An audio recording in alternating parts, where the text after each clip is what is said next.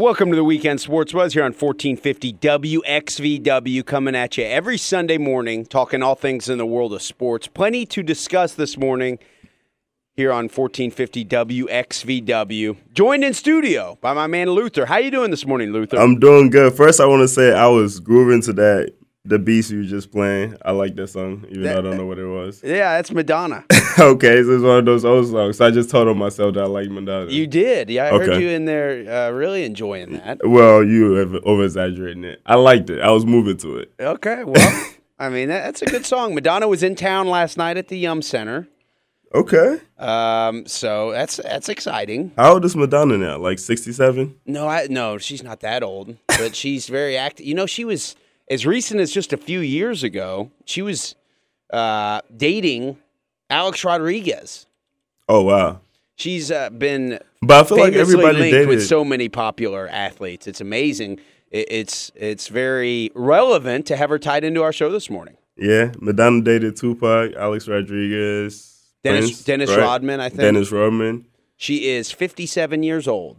Yeah, she's the LeBron of dating. We could say that. LeBron, you saw LeBron's move yet? Did you see that move LeBron pulled off yesterday?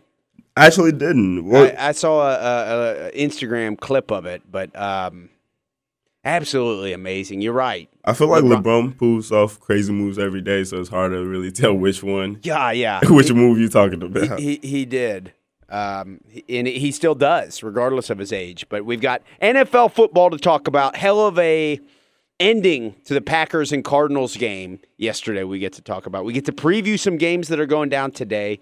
Get to talk about college basketball. We're on the heels of Kentucky losing to a 500 Auburn team on the road in the SEC, proving uh, they struggle on the road when they don't have. This is my radical theory, Luther. Yeah. Follow me. okay. If Kentucky doesn't have one of the greatest centers in the NBA on their roster, they really struggle on the road. I think yeah, I think um Skal how you, how do you pronounce his name? Scalabicier. Skal Scalabicier. I just wanted to make sure I said that right. Sure, I feel like I feel like Skal Labissière is just he didn't turn out to be what we thought he was. Yeah. Um coming out, you know, the hype was real. It was this humble guy. He plays good. He had this rumor rumored about his work ethic being great. So we were all expecting this, you know, the next big center for Kentucky, and he just didn't pan out to be that. And like, I don't know what's going on with Kentucky. They they look stagnant. They don't look fast. They don't look inspired. Yeah. They lost to Auburn. Yeah, tha- that's rough. Bruce Pearl is the coach of Auburn. Uh, I have a, a feeling that on the Oxmoor Chrysler Dodge Jeep and Ram Buzzline today, we will get some action and activity surrounding the Bruce Pearl uh, historical record abo- against both Calipari and the University of Kentucky. He's a, a truly interesting coaching case study, in my opinion, and I, I don't know exactly what to draw from it, but he is certainly intriguing. Uh, one Bruce Pearl, who's been uh, throughout certain points of his career involved in numerous allegations of misconduct at the the highest level while he was an assistant at Illinois and also as the head coach at Tennessee. At a certain point, he was actually blackballed from the coaching industry, which is something uh, you don't see happen very frequently. I feel like um Bruce Pearl's like he's like the players coach more so than he is. He does he cares about what his play, pl- players love playing for him. I remember um, right. Scotty Hopson used to play for him, and I remember every interview that he had, he would always like just rave about how much he loved Bruce Pearl. And you know, but it did seem like he was always like recruiting, you know, the bad boys, people that necessarily couldn't go to the other schools that had, you know, play with a chip on their shoulder, which um kind of play um help his style of play, you know, like where he could go to Auburn and have these guys that play so tough that it could beat a team like Kentucky, which you know, even though they're in a free fall right now, still Kentucky. Certainly. So I, I think that in time, as Bruce Pearl gets his system implemented there at Auburn, they will prove to be a, quite the power. Um, did, did you catch the, the Cardinals and Packers game at all yesterday, Luke? Did I not catch that game? I caught the fourth quarter of that game, and it was amazing. Overtime. Yeah. It was amazing. I mean, what about my? There's so many different angles on how impressive that was. Um, the thing I may be most impressive with, eh, most impressed with was how Carson Palmer it momentarily turned from the 37 year old who cannot move. I mean, hell, when he was a rookie, he couldn't move in the pocket. Right. And then out of nowhere, his adrenaline must have been going so high that he pulled off this amazing Aaron Rodgers, or I don't know who it looked like, somebody with agility, this amazing spin move, and then throws the ball across the field, completely uh, counter. Something to say you shouldn't do. Exactly. Something Remember Brett Favre. Exactly. Something Brett Favre. That's what I said. Was he channeled his inner Brett Favre, um, and he throws it right to a wide open Larry Fitzgerald. Just the awareness of one Carson Palmer to at the age of 36 or 37, however old he is, to uh, find an open Larry Fitzgerald for what a 50 yard gain, right? Uh, setting up that final shovel pass to, to Fitzgerald for the touchdown to win it. And at the age of 37, Carson Palmer wins his first playoff game. So what a performance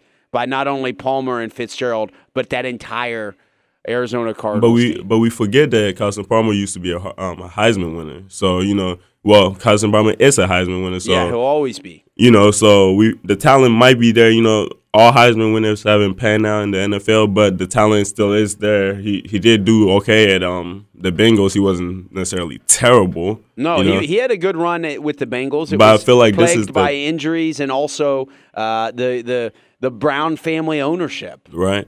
And then this is like the most healthy we've ever seen Carson Palmer in his career, in his NFL career, and he's really he really looks good. He reminds me of Kurt Warner, the way um you know with the age, except not necessarily with all the intangibles, but with the age with the age different, him being 30, 36, 36 year old quarterback.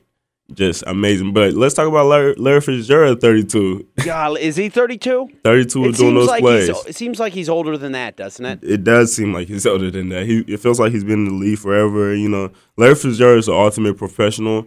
Um, Very classy. right, classy guy, always handle himself right. But then he plays plays with a lot of edge. You know, a, a lot of attitude, a lot of spirit, and it's amazing to watch. No question about it. What's interesting about him to me is, you know, he famously grew up the son of a, a sports reporter. Um, a- and, because of those connections and his athleticism and ability when he was in high school or middle school, he was actually the ball boy for the Minnesota Vikings. I should remember hearing about that. That's amazing. Yeah, so he got to meet and, and interact on a, a, a frequent basis with Cris Carter and Randy Moss. what a heck of an internship for your job, for your career. and, and and you would think that he took notes from probably a little bit more so Cris Carter because this guy this guy handles himself with absolute class. But he he comes in, he's the third overall pick out of Pittsburgh. Um, he has just all sorts of success in the NFL, and then in the middle of his career.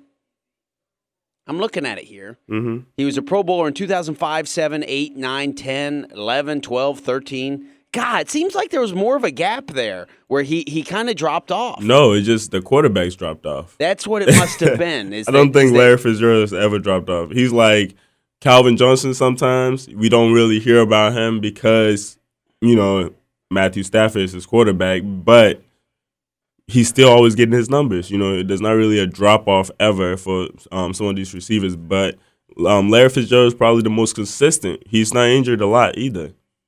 Yeah, he, he's not. And you know, they say that he has turned into a very underrated blocker, actually. And that not just is he so talented as a big Right. six foot three. You know, I have this theory that I, I've thrown out there to Mike on the, the weekend sports buzz multiple times. And I don't think that Larry Fitzgerald, although at one time he would have been classified as, as a big um, modern age, just freak of an athlete, and that's what he is, Calvin Johnson or AJ Green. But my theory is this, Luther, that Yeah. having someone like Calvin Johnson or AJ Green, or I guess we could even say Julio Jones, one of those just freak out of this world wide receivers does not win you Super Bowls. Even Randy Moss.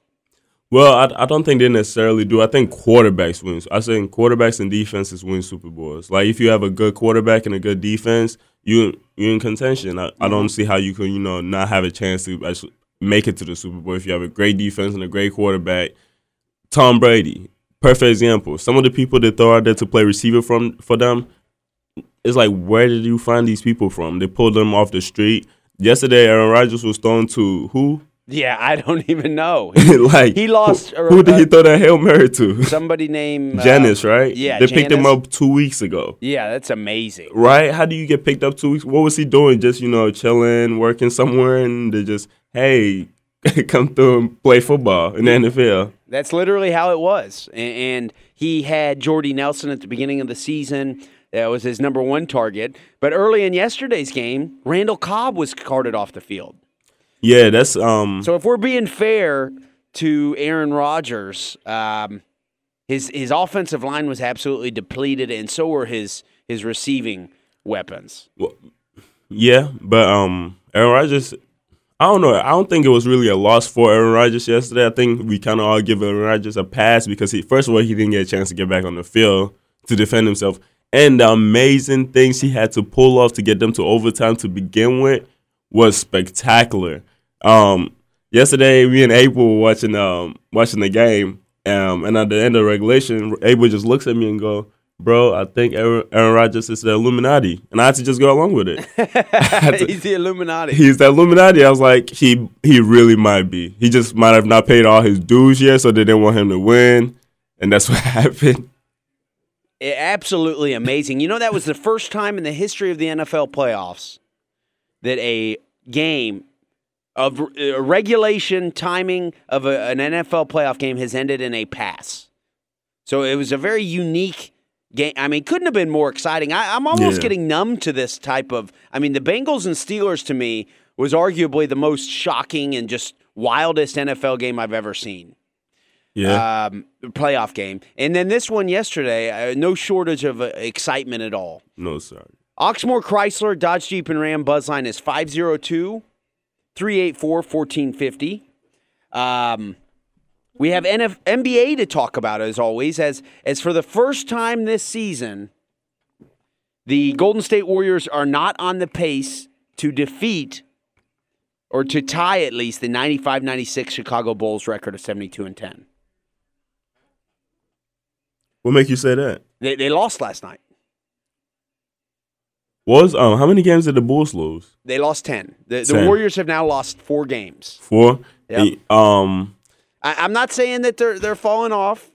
No shade. But but it is interesting that for so long, I don't think that they have to achieve a 72 and 10 record to, to be absolutely um, groundbreaking. I, I think that they've already done that with what uh, not only Steph Curry and Klay Thompson, but specifically Draymond Green. The numbers he's been putting up are just absolutely amazing. But I think that they've been lack, lacking uh, a little bit of defensive intensity compared to what they had earlier in the season, and and, and they, they're losing some games right now, which is not a big deal. What are they? Thirty-eight and four.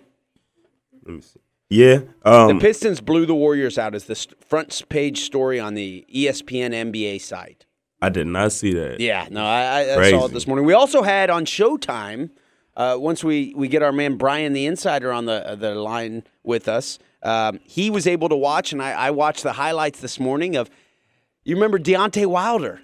I saw that. Did you see his knockout I saw last that. night? And it was not only a knockout victory, um, it was a, a seventh or eighth round. I'm bringing up the exact specifics of it. Knockout victory where his opponent had to be carted off in a stretcher. And I don't mean to sensationalize that Hmm. uh, or put any positive spin on that whatsoever. I already told you I'm a Deontay Wilder fan. Oh my goodness, who isn't? Who isn't a Deontay Wilder fan? Is is somebody who doesn't? If you don't like heavyweight boxing, you don't like knockouts, you don't like your your fighters to be from the United States, then maybe you don't like him. Right. But everybody else, which I feel that's a pretty big um- umbrella, uh, everybody else is is basically a Deontay Wilder fan. So I don't know exactly. You basically say if you're not a boxing fan, then If, you if, don't you, like if, if no little part of you ever thought Mike Tyson's uh, run through the heavyweight division was exciting, then you don't like Deontay Wilder. But for everybody else, which is 96% of the sports fan universe, um, you, you're a Deontay Wilder fan. And if you're not, it's only lack of, of you being exposed to him. T- Tyson Fury jumped in the ring immediately afterward right and talked. and, and was talking trash to him, which is great. I mean, that's good. Deontay Wilder wants to get paid. You know, he's got a daughter. He he, he got started in this boxing game relatively late compared. You know, D- Mike Tyson I mentioned, and I referenced Mike Tyson when talking about Wilder. He was a heavyweight champion of the world when he was 19. Deontay Wilder is 27 years old. He needs to start to get some pay per view revenue Yeah. coming in. And Tyson Fury is the guy who I think can do that. He's the heavyweight champion of the world. So the we- thing about um, Tyson Fury is me being somebody who's in marketing, that's my actual job on a daily basis. I feel like Tyson Fury is great for heavyweight boxing Okay. because his antics, just the things he do, you know, kind of the same things Conor McGregor is doing right now to create a name for himself. The only bad thing about that is he's going up against Deontay. Um, if he goes up against Deontay Wilder and fall, and Deontay Wilder is not as he's outspoken, but he's not as marketable for some for whatever reason. I don't know why, but um, you know, he's not necessarily a household name. Like I would say his name in my house, who I have casual boxing fans who are my who are my roommates, and they wouldn't even know Who Deontay um, who? Deontay Wilder really is. No. They might have heard it in conversation or something like But they will know if he becomes heavyweight champion of the world. But they don't even know who Tyson Fury is. Yeah, they don't, but he's English. Yeah. He's English, and I, I know he speaks English, but that's a, a whole different deal. Is he's not here, and, and he's not. He doesn't. I mean, out of all champions, you know, there's featherweight, flyweight, uh, bantamweight, middleweight, super cruiser, you know, cruiserweight, all these different weight classes. Put all the champions together, okay? All the people who hold belts, and Deontay Wilder has the best knockout percentage of them all, and he's an American, and and he's in the heavyweight division. So I mean, uh, imagine the. You think it'd be on the cover of Sports Illustrated if Deontay Wilder beat Tyson Fury? I don't think so. Why not? Because I feel like um, boxing's like an afterthought thought now when it comes to sports. But but, it is. I think in- it is because of a lack of. I mean, it's almost like pre Tiger Woods with golf. You got an Yeah, American who's going to come in and dominate. Why wouldn't they want to get behind? But the that? thing is, his opponents, you know, it's like, is first we're talking about Klitschko, you know, and this is the opponents, and I'm, I'm not necessarily. I feel like the opponents in the heavyweight are not necessarily going to be as strong for um for Deontay Wilder. So it's going it's going to look like almost like he's beating tomato cans in front of him on a daily on a daily basis, where it's going to become the floor conversation. Like, who are you really fighting? Are you really that great, or is it really that entertaining? You know, so I feel like it's just the depth in competition that's what was affecting um affecting heavyweight boxing from really growing.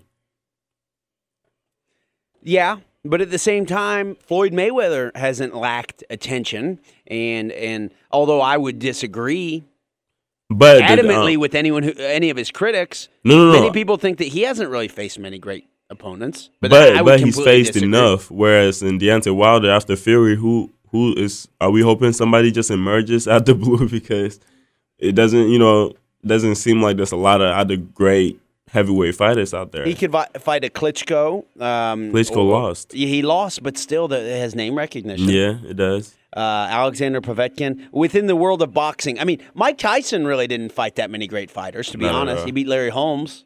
Yeah, But- see, that's what I'm saying. I don't think the depth of um, competition in in um in heavyweight boxing is great right now, and that's the problem. hmm No question about it. Well, we got a very exciting show. We'll be on the air between now and 12 o'clock noon, previewing today's NFL games, reviewing the Auburn win over Kentucky. Uh, a 500 Auburn team defeated the University of Kentucky men's basketball team in basketball yesterday. Auburn over Kentucky. Doesn't make sense, but Bruce Pearl is the head coach. When Bruce Pearl's the coach, it makes a little bit more sense. We're going to head to a break. Be sure to stay tuned. Luther and I will be back with more of the weekend sports buzz here on 1450 WXVW.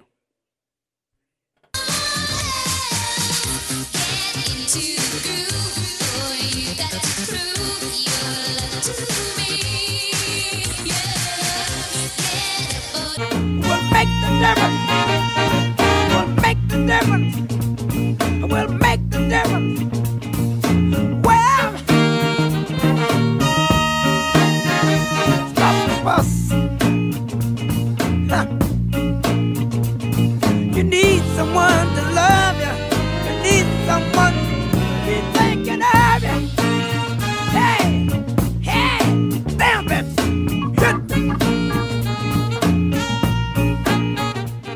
Hey, Welcome back to the weekend sports buzz here on 1450 WXVW, coming at you this morning from 9 a.m. until noon. talking all things in the world of sports and, and anything else that pops up along the way. We have college basketball to talk about, NFL football playoff action from yesterday, previewing the games today. Um, plenty of, we've got heavyweight boxing to talk about, a little El Chapo story to throw in there. At some point today, we get to talk about the Mexican drug cartel leader uh, who's on the run, but has the time to. Luther, let's let's don't jump into that real quick. but before we get to that, let me say we got our man Brian the Insider is on the Oxmoor Chrysler Dodge Jeep and Ram Buzzline with us. How you doing this morning, Brian? I'm doing great, Kelly. How you and Luther doing this morning? Doing great. We appreciate good. Appreciate you joining us. We've got so many stories to get to. Good thing we've got three hours this morning. Um, but it's it's mornings like this where I'm really excited, and I, I don't worry about a storyline to the show or doing much prep because I know uh, if you're a sports fan and and you like NFL or you like college basketball or even heavyweight boxing.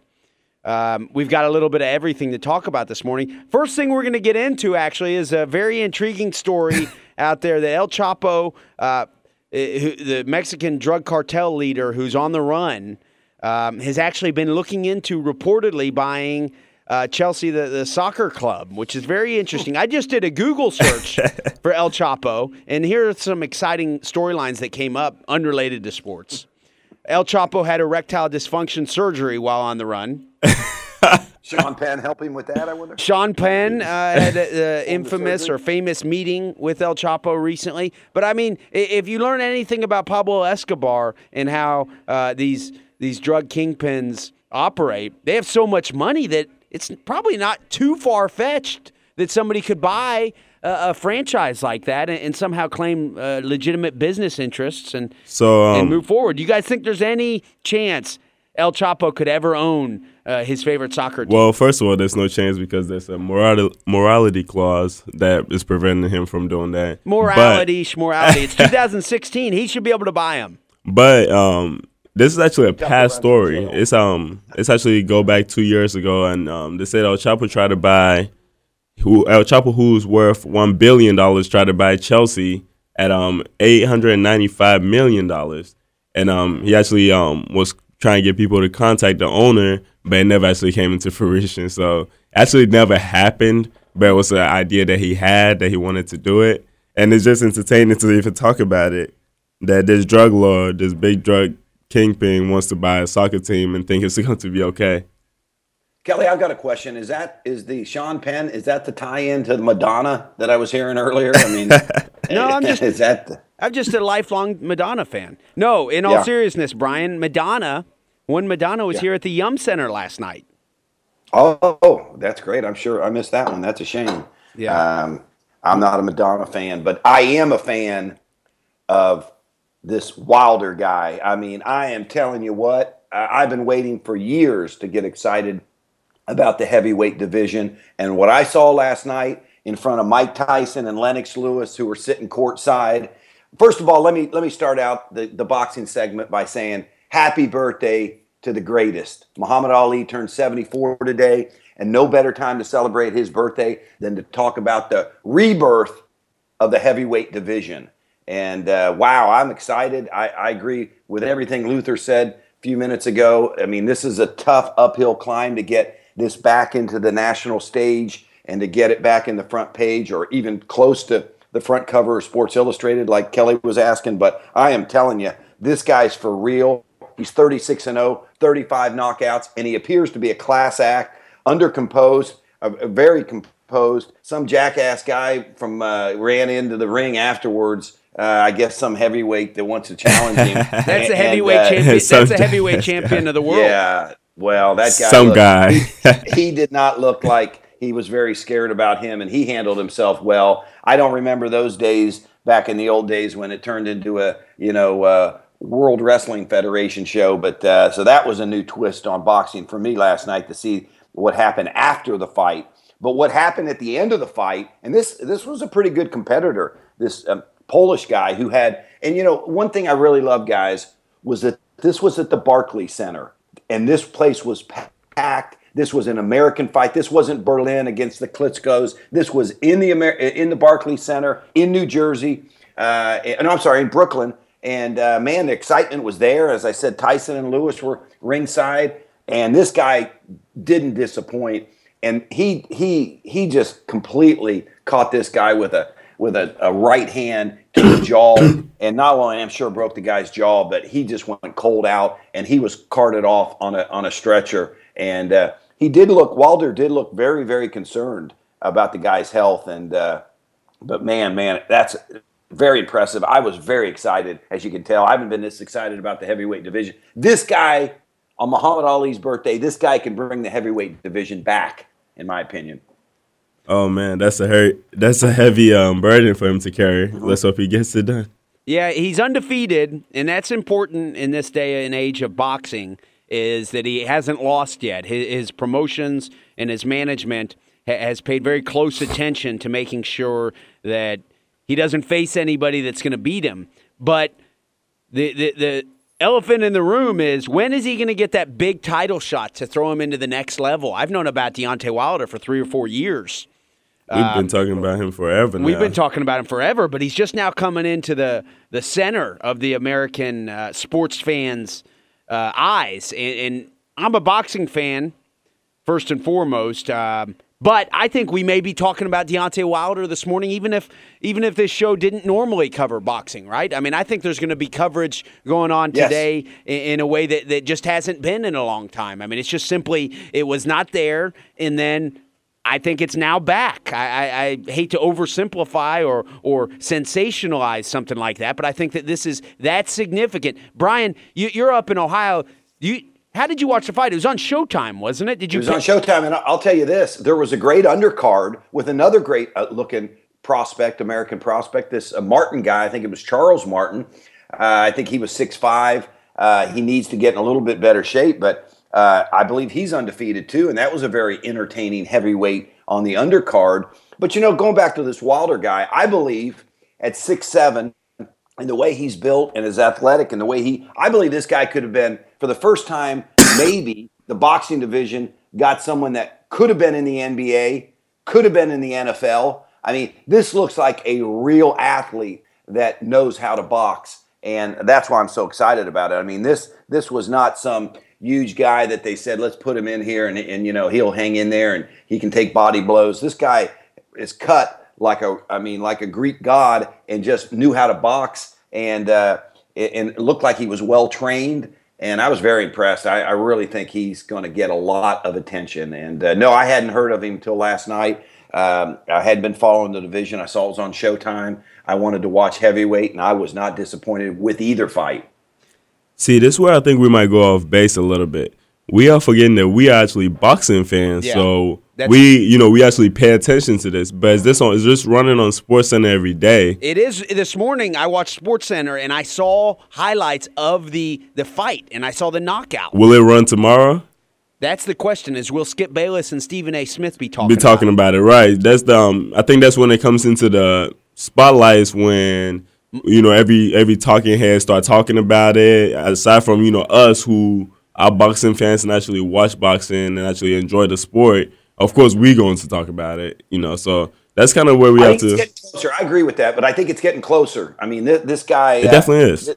Yeah, this, this is this guy's for real, and I like the way he carried himself. I like the genuine concern he showed for the guy that at one point looked like he might have killed him. I mean, the guy fell and his eyes were closed. It was it was they had his girlfriend or wife or something, and she she kind of knew the whole fight that there was a good shot he was going to end up dead at the end of the fight. Oh, he was balling even before he and, and then man he hit he just if you haven't seen it go out and look at this right hand that he delivers to this guy's jaw. And this guy was a tough character. He had the, the, the i would say 70% of the crowd was polish. They were doing polish chants uh, they were there to support him it was a pro poland fight in the in the barclays center in brooklyn and they were he had the backing uh, of the crowd and had a lot of it and he looked like a pretty formidable competitor and man oh man did he fall hard Looks uh, deceiving, I guess. We are the Well, weekend. We are the weekend sports buzz here on 1450 WXVW. I promise we're not going to talk about boxing throughout the entire show. But Brian is legitimately, you were a boxing fan back in the day. He's in a different generation than either Luther or I. But Brian, your background is you liked uh, Mike Tyson and you liked even, obviously, Muhammad Ali and all those great heavyweights. But correct me if I'm wrong, you sort of lost interest over the years as the heavyweight division dwindled. No more George Foremans or even Evander Holyfields to follow. Yeah, 100% right. And I believe that boxing has to have a successful heavyweight division. I don't think you can carry it with the lightweights, and there's been some great ones, and that's what's happening uh, the last 10 or 15, maybe even 20 years. But, you know, I loved Lennox Lewis. I love Larry Holmes. I Lennox love, Lewis. Uh, yeah, I mean, Lennox Lewis was what a great fighter he was. Uh, and you know all the you know the the Spinks brothers. Yeah, I loved it all, but I believe for boxing to be successful, it has to be led by the heavyweight division, and that's what hasn't happened in the last 20 years, or last 15 anyhow. You've had a lot of great fighting, and I think that fighting in the in the in the smaller guys can continue, but it has to be led. The public has to be drawn in by the big boys. By an American or English heavyweight. I'll, I'll take it a step further. I think it has to be either American primarily or English would pass, but it has to be one of those two. It can't be your second or third language. Uh, not to c- cast any judgment, Luther. You're, you're actually. I, I didn't even notice as I said that. Is what- what- is English your second language? English is actually my fifth language. Fifth language, okay. But um, you speak English completely fluently. Yeah. I guess to be fair, Vladimir Klitschko does also. Um, but it has to be somebody for some reason. Brian, everybody you name there is great, but they're all English. I'm sorry, they're all they're yeah, they're all speak English primarily. They're all from the United States. Lennox Lewis was an exception. He's from England, but I, I think the formula has to be because Vladimir Klitschko was historically great. Nobody cared though because he was Nobody a U- cared. Ukrainian fighter based out of Germany. Well, I think I think the key, Kelly, is that the American public it has to be drawn in by an American or, or, or at least an, as you said, an English-speaking guy. But the key is, I have to be convinced, and I'm speaking for, the boxing public. I think that the guy that's really, you know, looking like the next great is a great athlete, not just someone that couldn't make it in football or basketball, which are the main sports here in the United States, and and, and so he he's a big guy and it's it's a weaker division. It has to be a superior athlete that could have, like Ali or, or like some of these guys that you know I wouldn't have had a hard. Anybody have a hard time thinking Mike Tyson could have been a hell of a fullback or a linebacker? No. I mean, No. how would you think? I mean, No. I mean, how would you like to have him as your weak side linebacker? I mean, he could have done anything. This guy last night looked the same way. He's six seven. he looked very athletic. He he knew the skills, but most of all, he looked like he could have been playing, you know, uh, tight end in football, Julius Peppers type deal, or he could have been, you know, a uh, small forward in the NBA. He looked like a great athlete that knows how to box, and I think that's what the, the sport needs, not just some big klutz that can't do anything else. But And he just- could, you know, and that's kind of what the guy in the undercard kind of looked like. Charles Martin did a good job, but he was in no way the same athlete, no way the same body fat, and you know, I, I couldn't see him playing another professional sport. Uh, He he looked to be a pretty good up and coming boxer, but man, this Wilder guy, he looks like the real deal. And I, you know, I, I disagree a little bit, Kelly. You don't get to be 36 and 0 because you're just scheduling, you know, cupcakes. I mean, you get to maybe be 36 and 4 or something, but Yeah. you can't just beat everybody uh, unless you're good. And this guy's good. And um, what's his um, origin story? He came from playing basketball, right? And um, he had Yep. a child, and he had to um, his was a problem with his child, so he had to um, stop playing basketball, and that's when he picked up boxing.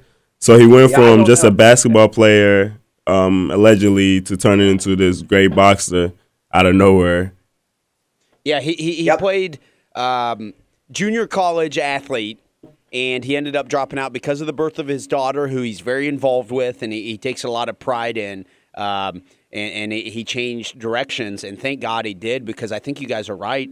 I know that a lot of people are tuning into our weekend sports buzz this morning to hear about other stories that are going on right now, but it's difficult to overlook this as Deontay Wilder on Showtime um, knocked out uh, uh, Szpilka, the the Polish uh, fighter, and and, and he's very much so at the center of the the sporting universe right now. At least today, I think you guys are both right in that we'll see how it carries over in tomorrow as Stephen A. Smith and Colin Cowherd and and and all those guys. We'll see Jim Rome and Dan Patrick how much attention this guy gets at that point.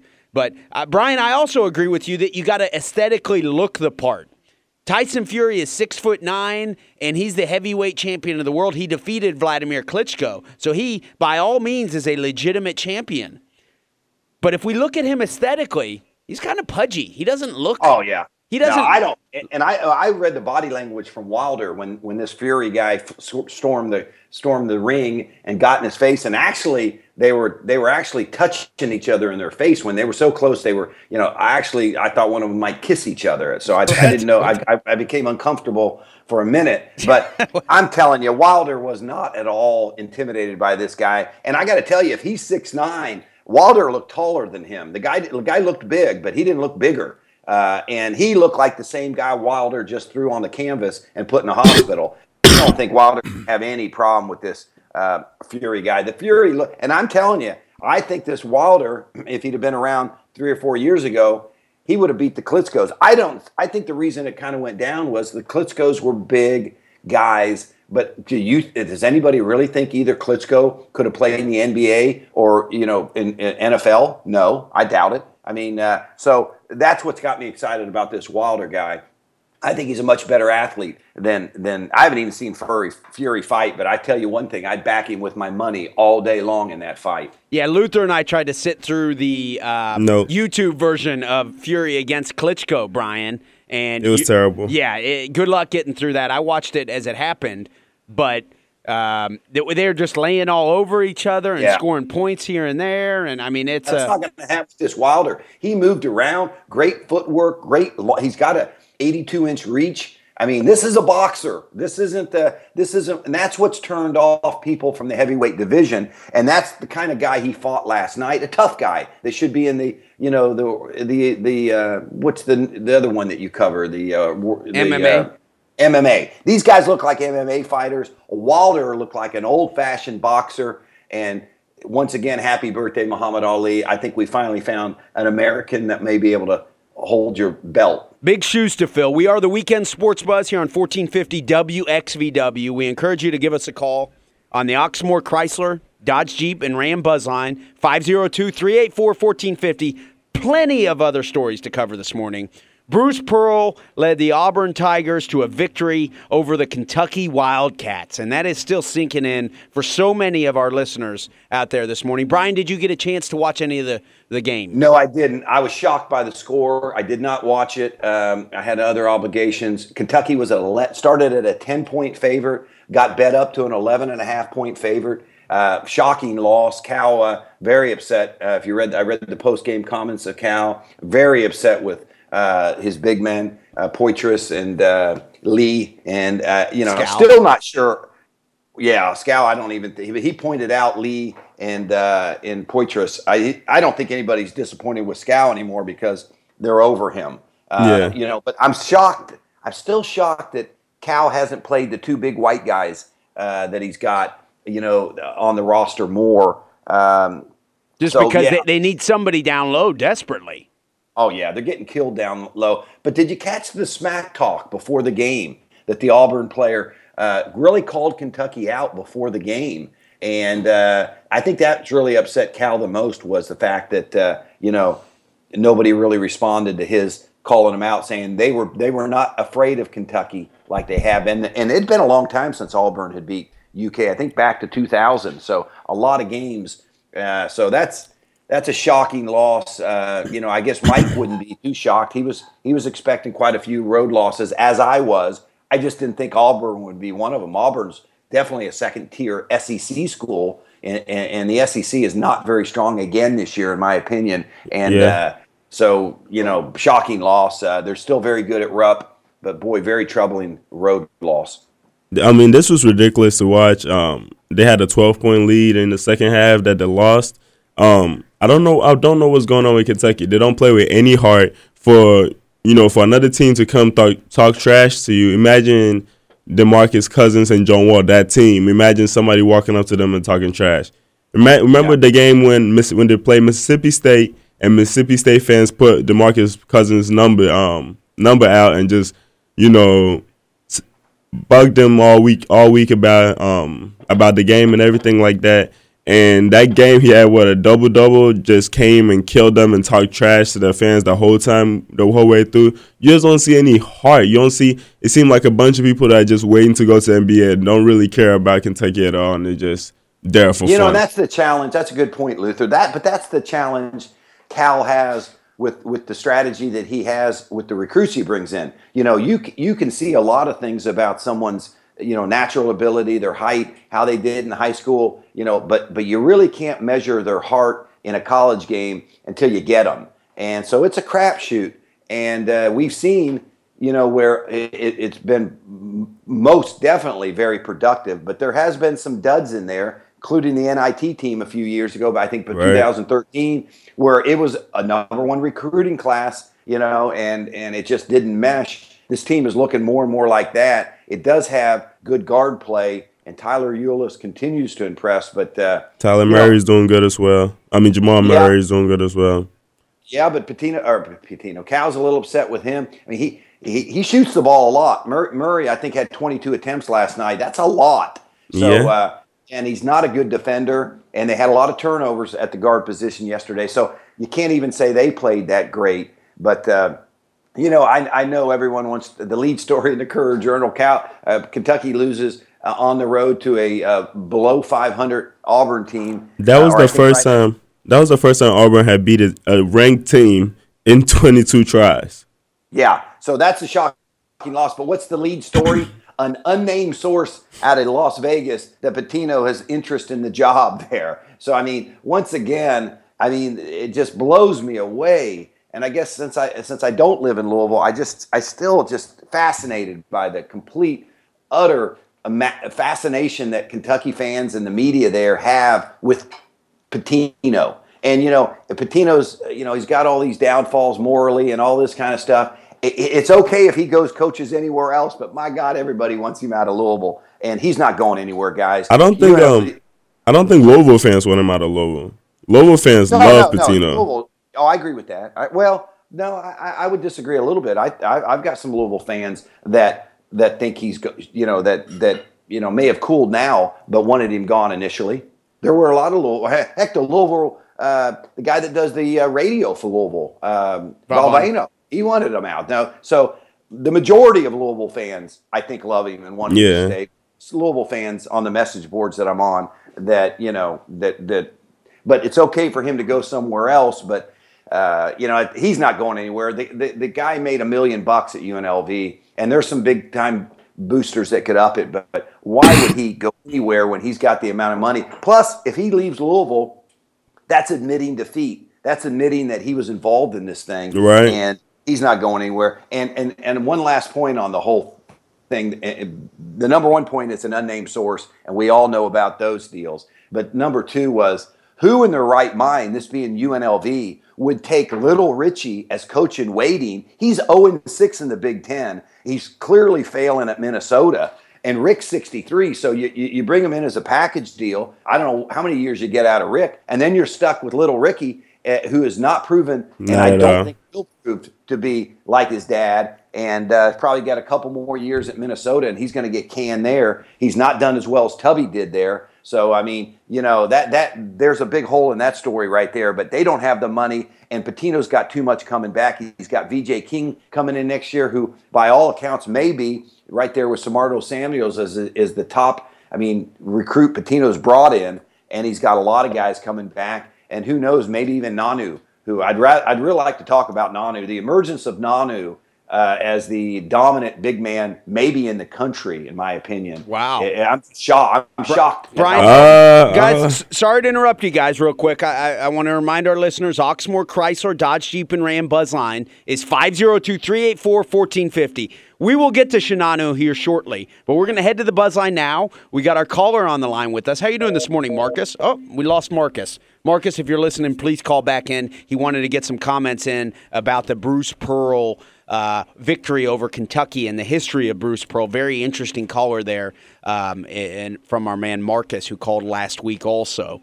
But Well, I'm sure we're going to hear from the truth. I mean, Indiana what they go to six and zero uh, yesterday in the Big Ten, five and zero or six and zero. Uh, very impressive, uh, you know, and, and so that's a big win. What about Maryland pounding the Buckeyes hundred to sixty five yesterday?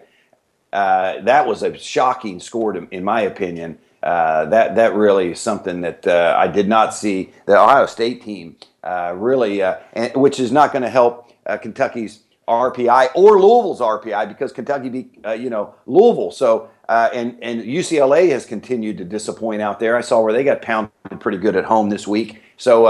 and I think they're about 11 and 7 now. So, a couple what's looking like bad losses um, for Kentucky, which is going to impact Louisville's RPI too. So uh, that's not good news for Louisville as far as the seeding going into March. No, no question about it. Uh, all across college basketball, there's upsets right now. You know, we have Louisville who lost to Clemson recently. Uh, they've rebounded nicely after that. Kentucky lost to Auburn yesterday. We've got a caller on the Oxmoor Chrysler Dodge Jeep and Ram Buzzline. Name is Johnny. Has a question for us. Johnny.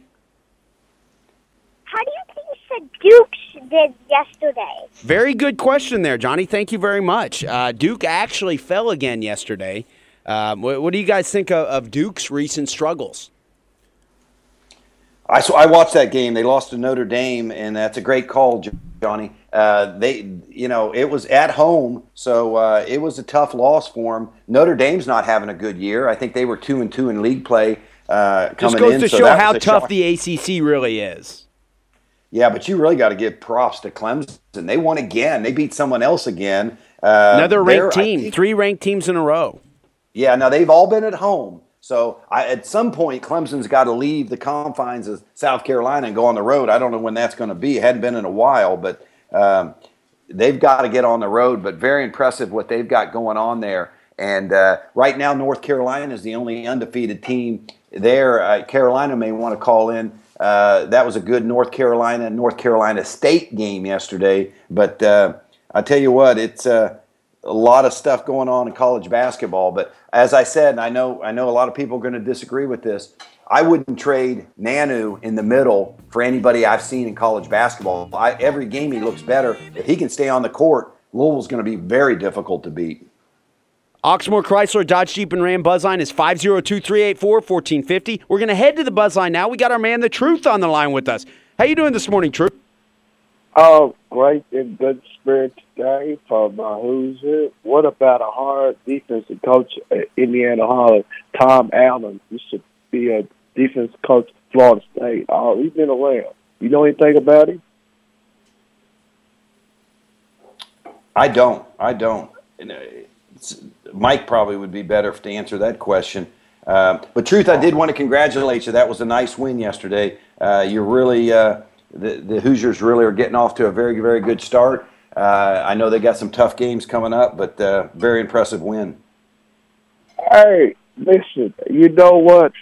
The you know when the season first came out, people was uh, talking about Indiana really don't have depth if we look at the last five games, the, the bench has really carried them, uh, fitting in real good at all the players we lost. And right now, I say Tom Crean is the coach of the year. Yogi Ferrell is going to win the John Wooden Award. well, there's still a lot of tough games coming up, but you know, I look at their schedule and it does. You know, Illinois, Northwestern, uh, and at Wisconsin, and then Minnesota I mean, it, you're right though. Indiana really could get a lot of momentum going. There, there's not the Big Ten, in my opinion, is, is got a few good teams playing. Indiana being one of it, but uh, they they really may get on a roll here and run the table. They don't play. Their last game is against Maryland. Uh, of course, the big national story, truth. And what do you think about Iowa? Oh, hey, that you know who I was just like Clemson. Clemson and Iowa has been knocking people off like crazy. Yeah, that's a good comparison. That's a very good comparison. Iowa, what they've got two wins against Michigan State, including a 17 or 19 point win in Ann or Lansing uh, with the Valentine and the whole team. So yeah, Iowa is getting a lot of attention. They're doing it on the road and uh, at home. I'm still curious to see what happens to Clemson when they have to go to you know different places. But yeah, those two teams have really got a lot of attention, and look for them to really rise uh, because Iowa's really gotten hot. let me throw a quick word out to you. All right. Thomas Mark. Uh, about the big boy from Kansas. Where do you think he gonna end up at? You know, I'm not sure really. That, those are questions that would certainly be. Mike will be back with us next week. We'll have to get his in, input on that. I, Kansas. The rumors, the rumors going around say he's uh, Indiana bound. That would be a huge recruit. This is, I tell you what, the timing couldn't be better for Crean. Uh, I think you'd agree, Truth, that he really needed to produce this year. Uh, a lot of the uh, fans were really, you know, thinking that he'd underachieve, but he's certainly getting it done. And I got to be honest, I'm one of them. I did not see this happening. I did not expect them to be as good as they are. And so, uh, props to the Hoosiers. They uh, they played Okay. very very well. I'm looking at their schedule. They may make a real run. I got a football question you. What about Aaron Rodgers on? Did you think Aaron Rodgers got the strongest arm I ever seen play football? That's what Luther was saying. Is he thinks he's a, a part of the Illuminati, where he's come through. He, he famously has never thrown a hail mary to end a game in his life. Uh, earlier this season, despite winning MVP of the NFL, I believe at one point, and then out of nowhere, he, he has thrown two at the end of regulation. Absolutely amazing uh, pass there to a guy who was just signed off the practice squad in Janis. Um, so you're right, Truth. Aaron Rodgers is absolutely amazing. Uh, tough to see him go down to to uh, Arizona yesterday like that, but uh, wasn't for lack of effort. Let me tell you something. I, anytime you go a guy, you off there and you can sling the ball. I'll tell you what made a believe out of me when they had the ball I think about at the ten yard line. This man throw the ball back of his goal line, back of there, and throw it about seventy five yards, man. You just don't see stuff like that. No, that was a heck of a game. I tell you what, if you didn't love the way that game finished up, uh, I tell you what, I was going back and forth with the boxing and that game there and almost missed some of it. But I tell you what, uh, it was a crazy. What about the tip deflection that Arizona had on the touchdown? I'm telling you, that was good football. It it was clean football, and, Yeah. and I hope today the Steelers win. I'm gonna leave y'all with this. Uh, Kentucky Wildcats fans, I know you're crying. Calipari got stack that, and y'all talking about. I'm gonna leave y'all with this question. Every year we talk Kentucky. I'm gonna pair Indiana uh, with. Uh, I'm gonna take one player off the Indiana player, and I'm gonna thank Calipari for not taking. Thomas Baker would be playing for Kentucky, they would be number one in the country because that's what the, Thomas Baker is better than any big man they got, right or wrong. I, I think you'd have to definitely say yeah. I mean, there's no question. Uh, and and I'll, I'll tell you this: uh, I know Coach Cal would love to have Nanu in there. That's the problem with this Kentucky team is that they are not. They don't have any anybody inside. And, and Mike, I'll give Mike credit. He called this. He called this back in the summer. I mean, he he, he was concerned about this So did, early. so did. Yeah, he did. uh, That they, that they didn't have. He was very concerned about the the lack of depth in the middle. Now, I don't think anybody predicted that Skal would just be an absolute no. How many minutes did he get yesterday? Who Anybody know? Did he even play? I I think the last time I I kept up with I, uh somebody I was reading something on ESPN. They said in the last five games he scored like sixteen points. How can you be the number one high school player, number one player in the NBA, and people still talking about uh they want to pick him first? If they do, they ought to call the police and uh, give these people drug tests who pick him first. Drug Right. test. Right. He I, I agree. I've been saying that. I'll Mike see y'all did say next he's, on- week. he's out of the draft now. I mean, he- he's not being projected as going in either round now. No, he needs to stay. sure took a lot- He played eight Yeah. minutes yesterday. Eight minutes. Skal Labissière played. I think he What needs to work on his game. He, he had two rebounds, one block shot, one turnover, and four points. Wow. Oh, you got to be kidding.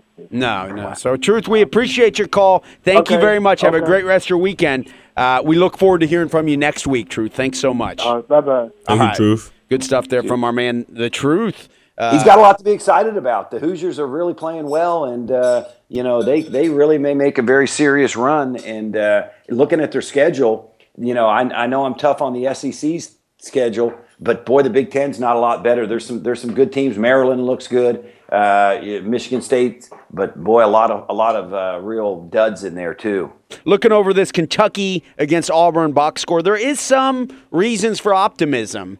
Uh, Tyler Ulis had 17 points with seven of seven from the free throw line, had 10 rebounds at five, whatever he is, five eight, 10 rebounds, eight assists, one turnover. So, I mean, an absolutely impressive stat line for little man Tyler Ulis for this Kentucky team. Another guy who had a big outing was um, Derek Willis out of Bullitt County. 12 rebounds, 12 points. Uh, he was two for two from the line, hit two three pointers in 31 minutes. So there is some bright spots for this Kentucky team, but any way you any way you spin it, they lost to Auburn in Yeah. basketball.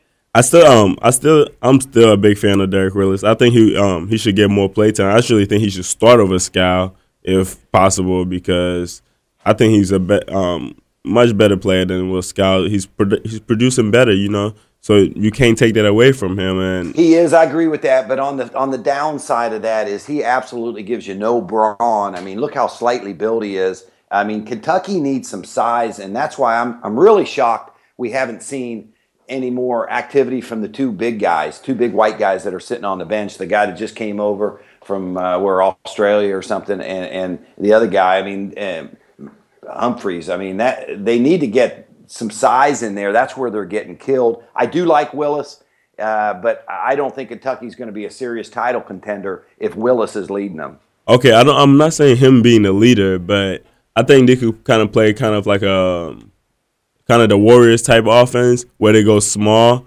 and you know Willis can shoot and put Poythress in there to get a rebounds. Um, put Marcus Lee in there. You know it's going to be a smaller, smaller team, but it's going to be harder to deal with. rebound. That's the whole. That would work. I think. You, I think you're right with Willis. He would fit into that, but I don't think the the personnel around him is going to allow that because Right. you, you know the big if in that was that Poythress and Lee get the rebound and they go games where they don't even show up. So Right. If, if if they had some big guys inside there, I agree. Willis could be a, a real nice player. He's six nine. He's got great range. Uh, you know, he, he's he's a good shooter. He he doesn't make a lot of mistakes. And he hustles. But- he goes after the ball. He's a scrapper.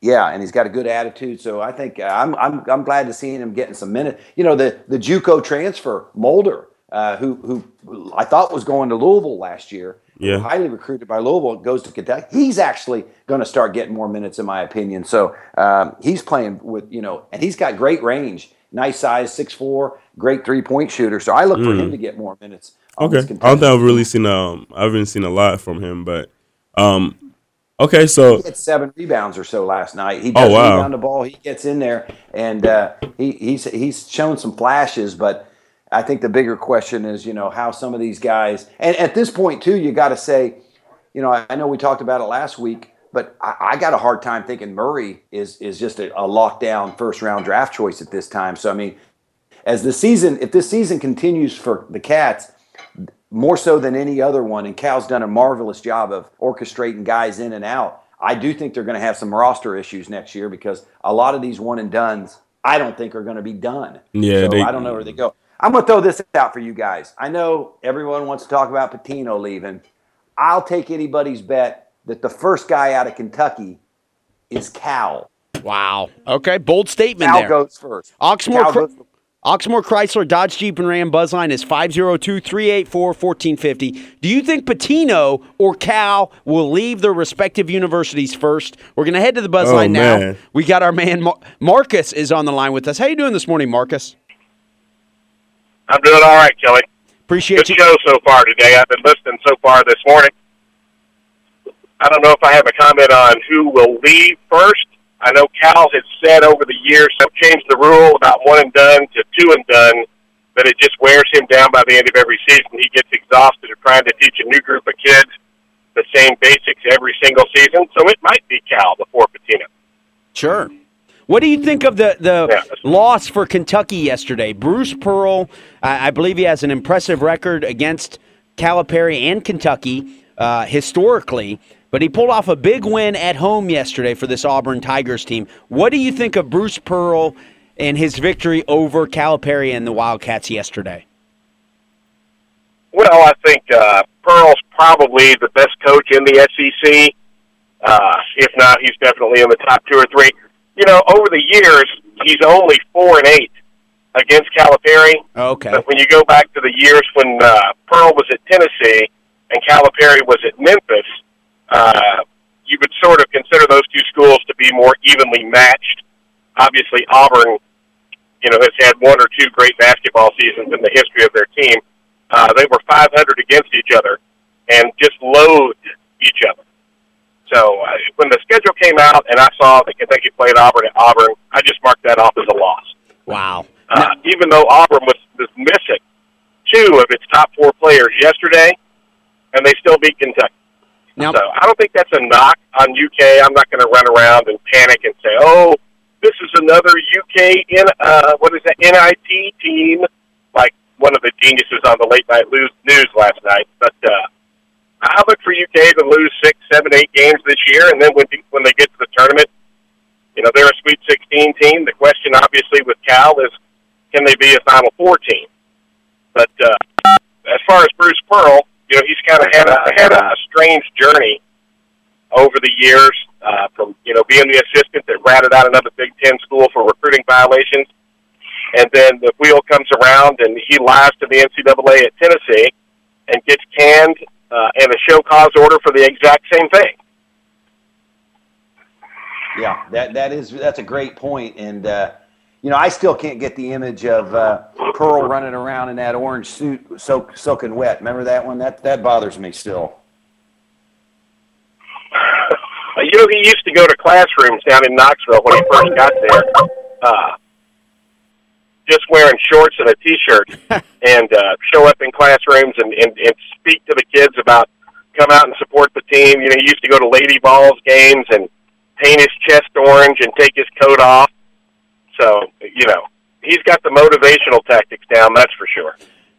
Marcus, we appreciate your call this morning. Uh, you're right. Bruce Pearl has had a very interesting uh, career trajectory in that he was a, an assistant at Iowa from 86 to 92, all sorts of uh, uh, problems that went on there. He ended up, quote, ratting out another uh, Big Ten coach there, and he was somewhat blackballed from the industry for a while before making his comeback and, and his, his uh, emergence in the real center stage of college basketball while at the University of Tennessee, and now he's back at Auburn. It seems like it's taken a little bit of time for him. I guess this is what his second or third year now at at Auburn. But I'm a believer that once Bruce Pearl gets his guys in there, if you can keep him around.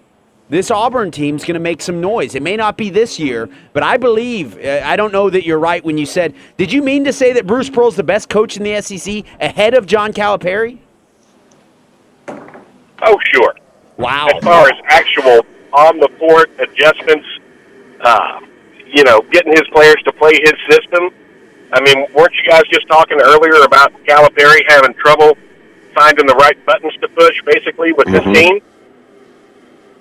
And I, I, I, sometimes I think it's interesting when people use that term blackballed. You know, when somebody's sort of discriminated against. Do you ever wonder maybe if that blackball listing lasted a little bit longer because Bruce Pearl's Jewish? Wow. Yeah, that that's a good point. That- I kind of a agree hot with topic, Marcus. right? Uh, Yeah. He is a good coach, and, and I do think he's a better. If he had the talent that Cal had, uh, he would he would do better with the talent. He is a good coach. He does his players. I think Luther brought it up earlier. His players do love him. I mean, he is a players coach, and uh, they play very hard for him. I think um the thing about with comparing Bruce Pearl and Calipari is Calipari is a better recruiter, but do people really give him credit for being a great coach as far as X's and O's? Like we always talk about, you know, Calipari makes it out here. He always, he's always had these great people, but we've never really considered him. We've never put him in the list of, you know, the um, the Coach K's of the world, the Bill Self. We're not thinking of Calipari as this last minute. He's going. We thinking his great players are going to make great plays, and when it's time to make this make those plays, but we're not seeing him as just the coach that's going. You know, when we see Coach K, we know Duke won because Coach K called the right plays. Whereas we just don't see that when it comes to Calipari, and that's where I think the difference is. Which I might, I will agree that Bruce Pearl is a better um, coach overall. What a hire by Auburn to bring Bruce Pearl in. Marcus, thank you very much for the call. Have a great rest of your weekend. We hope to hear you, from you soon. Thanks a lot, Marcus. Good stuff there. What a, what an educated caller from our man Marcus. But he brings No, up great some, call. He Yeah. brings up a good coaching does matter. Look at Syracuse. I mean, cu- now that they've got Boeheim back, you watch them go on a run. I know they won. I think yesterday. Uh, you know, it it you know, coaching does matter. Here's the same players. You put the coach back in. I tell you one thing: if if for some reason Pitino uh, missed a few games and Ralph Willard coached it, I don't think you'd see the same effort. No, not at all. No, although uh, Ralph Willard probably knows the Rick system as well or better than anyone, maybe short of Little Ricky. Uh, well, maybe even beyond uh, Richard Pitino, I, I would trust Ralph Willard. But you're right; he doesn't bring the energy. He's not Rick Pitino, and, and I think a lot of times, especially in college, NBA Luke Walton can step in for Steve Kerr and everything. You don't really miss a beat. It's pretty much the exact same thing. But I think in college, there you can't say enough about the actual coaches. So I think that's why it's so marketable. And as much as uh, the college game has dwindled, and you could argue that it's a dying sport on the national level.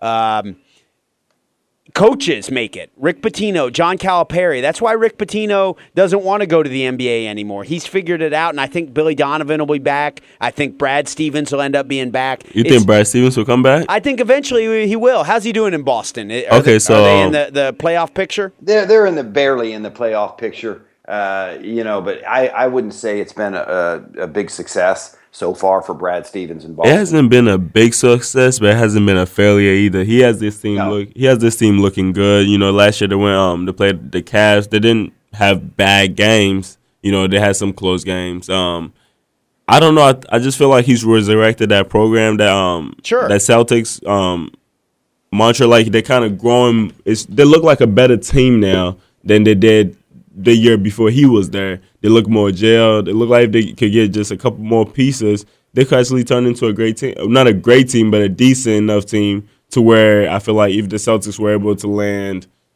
a Ben Simmons or even Sure. you know, just one of Good these great players. yeah. I mean, it's almost impossible. But if they were able to land any one of these great players, I feel like they'll turn into a better team or a great team. No question about it. Brad Stevens is not falling on his face. I personally predict at some point, whether it be two, three years, he'll end up at some big university because he would always be at the top of a coaching search uh, for, you know, a Kansas or any of those big schools if an opening did happen. We appreciate everybody tuning in this morning. We are the Weekend Sports Buzz this morning on the air from 9 a.m. until noon.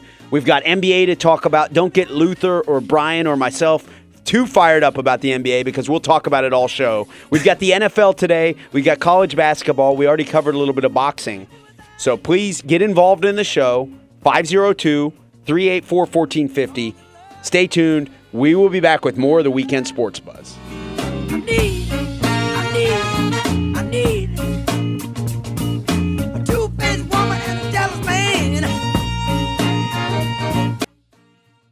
Welcome back to the Weekend Sports Buzz. Kelly, Brian, and I will be talking everything sports. You could join the conversation. Call us on the Oxmoor Chrysler Dodge Jeep and Ram Buzz line 502-384-1450. We've already been talking about everything sports. We talked boxing with Deontay Wilder. We talked college basketball, and we've talked a little bit of NBA. Um, so Brian, um, Brian, what do you think about um, Calipari or or Pitino? Who's going first? I think it's Cal. Cal's got the, the best options. I mean, uh, Cal's you know he's got he's got a Russian billionaire uh, that loves him. Uh, that's seriously considering a guaranteed 120 million dollar uh, contract and complete control of his team. Uh, I don't know if that's the right opportunity for uh, Cal or if he'll choose something else, but. I agreed with Marcus, the guy that called earlier. You know, this is a, t- and I've said it for years, it's a tough deal what Cal has, where he's got to take uh, a group and, and, and, and, you know, really work over the basics. I mean, you know, we're giving Skal a lot of, you know, grief for his performance, but here's a guy that really didn't even get to play high school ball. So, I mean, can you imagine how much work Cal's got to do with this guy? So it's an uphill battle every Yeah. year, and he's got so many alumni in the pros it makes him so attractive that's that's what cal's got that no one else has he has got all these nba stars that would love to play for him you know we talk about bruce pearl and the loyalty uh, and him being a player's coach cal's players love him Cal's the ultimate player coach. Yes, ultimate players coach. And a lot of them are becoming free agents. So, I mean, that is a big commodity that Cal carries and and it's not lost on these NBA owners. They know that if they could land Cal, uh, you know, Cal's got the ability to bring completely change their team with the free agents that would that would migrate towards Cal. So if I had to bet. Uh, I don't think either one of them's gone anytime soon, but I would definitely think Cal's got more options. Uh, and Pitino, I don't think even if he wanted to, I don't think Pitino would leave this deal where it's at now. He wants to clean up what he started uh, with the scandal situation and uh, go from there. So, uh, and and like I said before, the thing that really kills this UNLV story for me is they got to bring Little Richie with him. Little Richie's got no value at all, in my Yeah, opinion. barely over 500. Yeah, and and he won't be by the end of the year.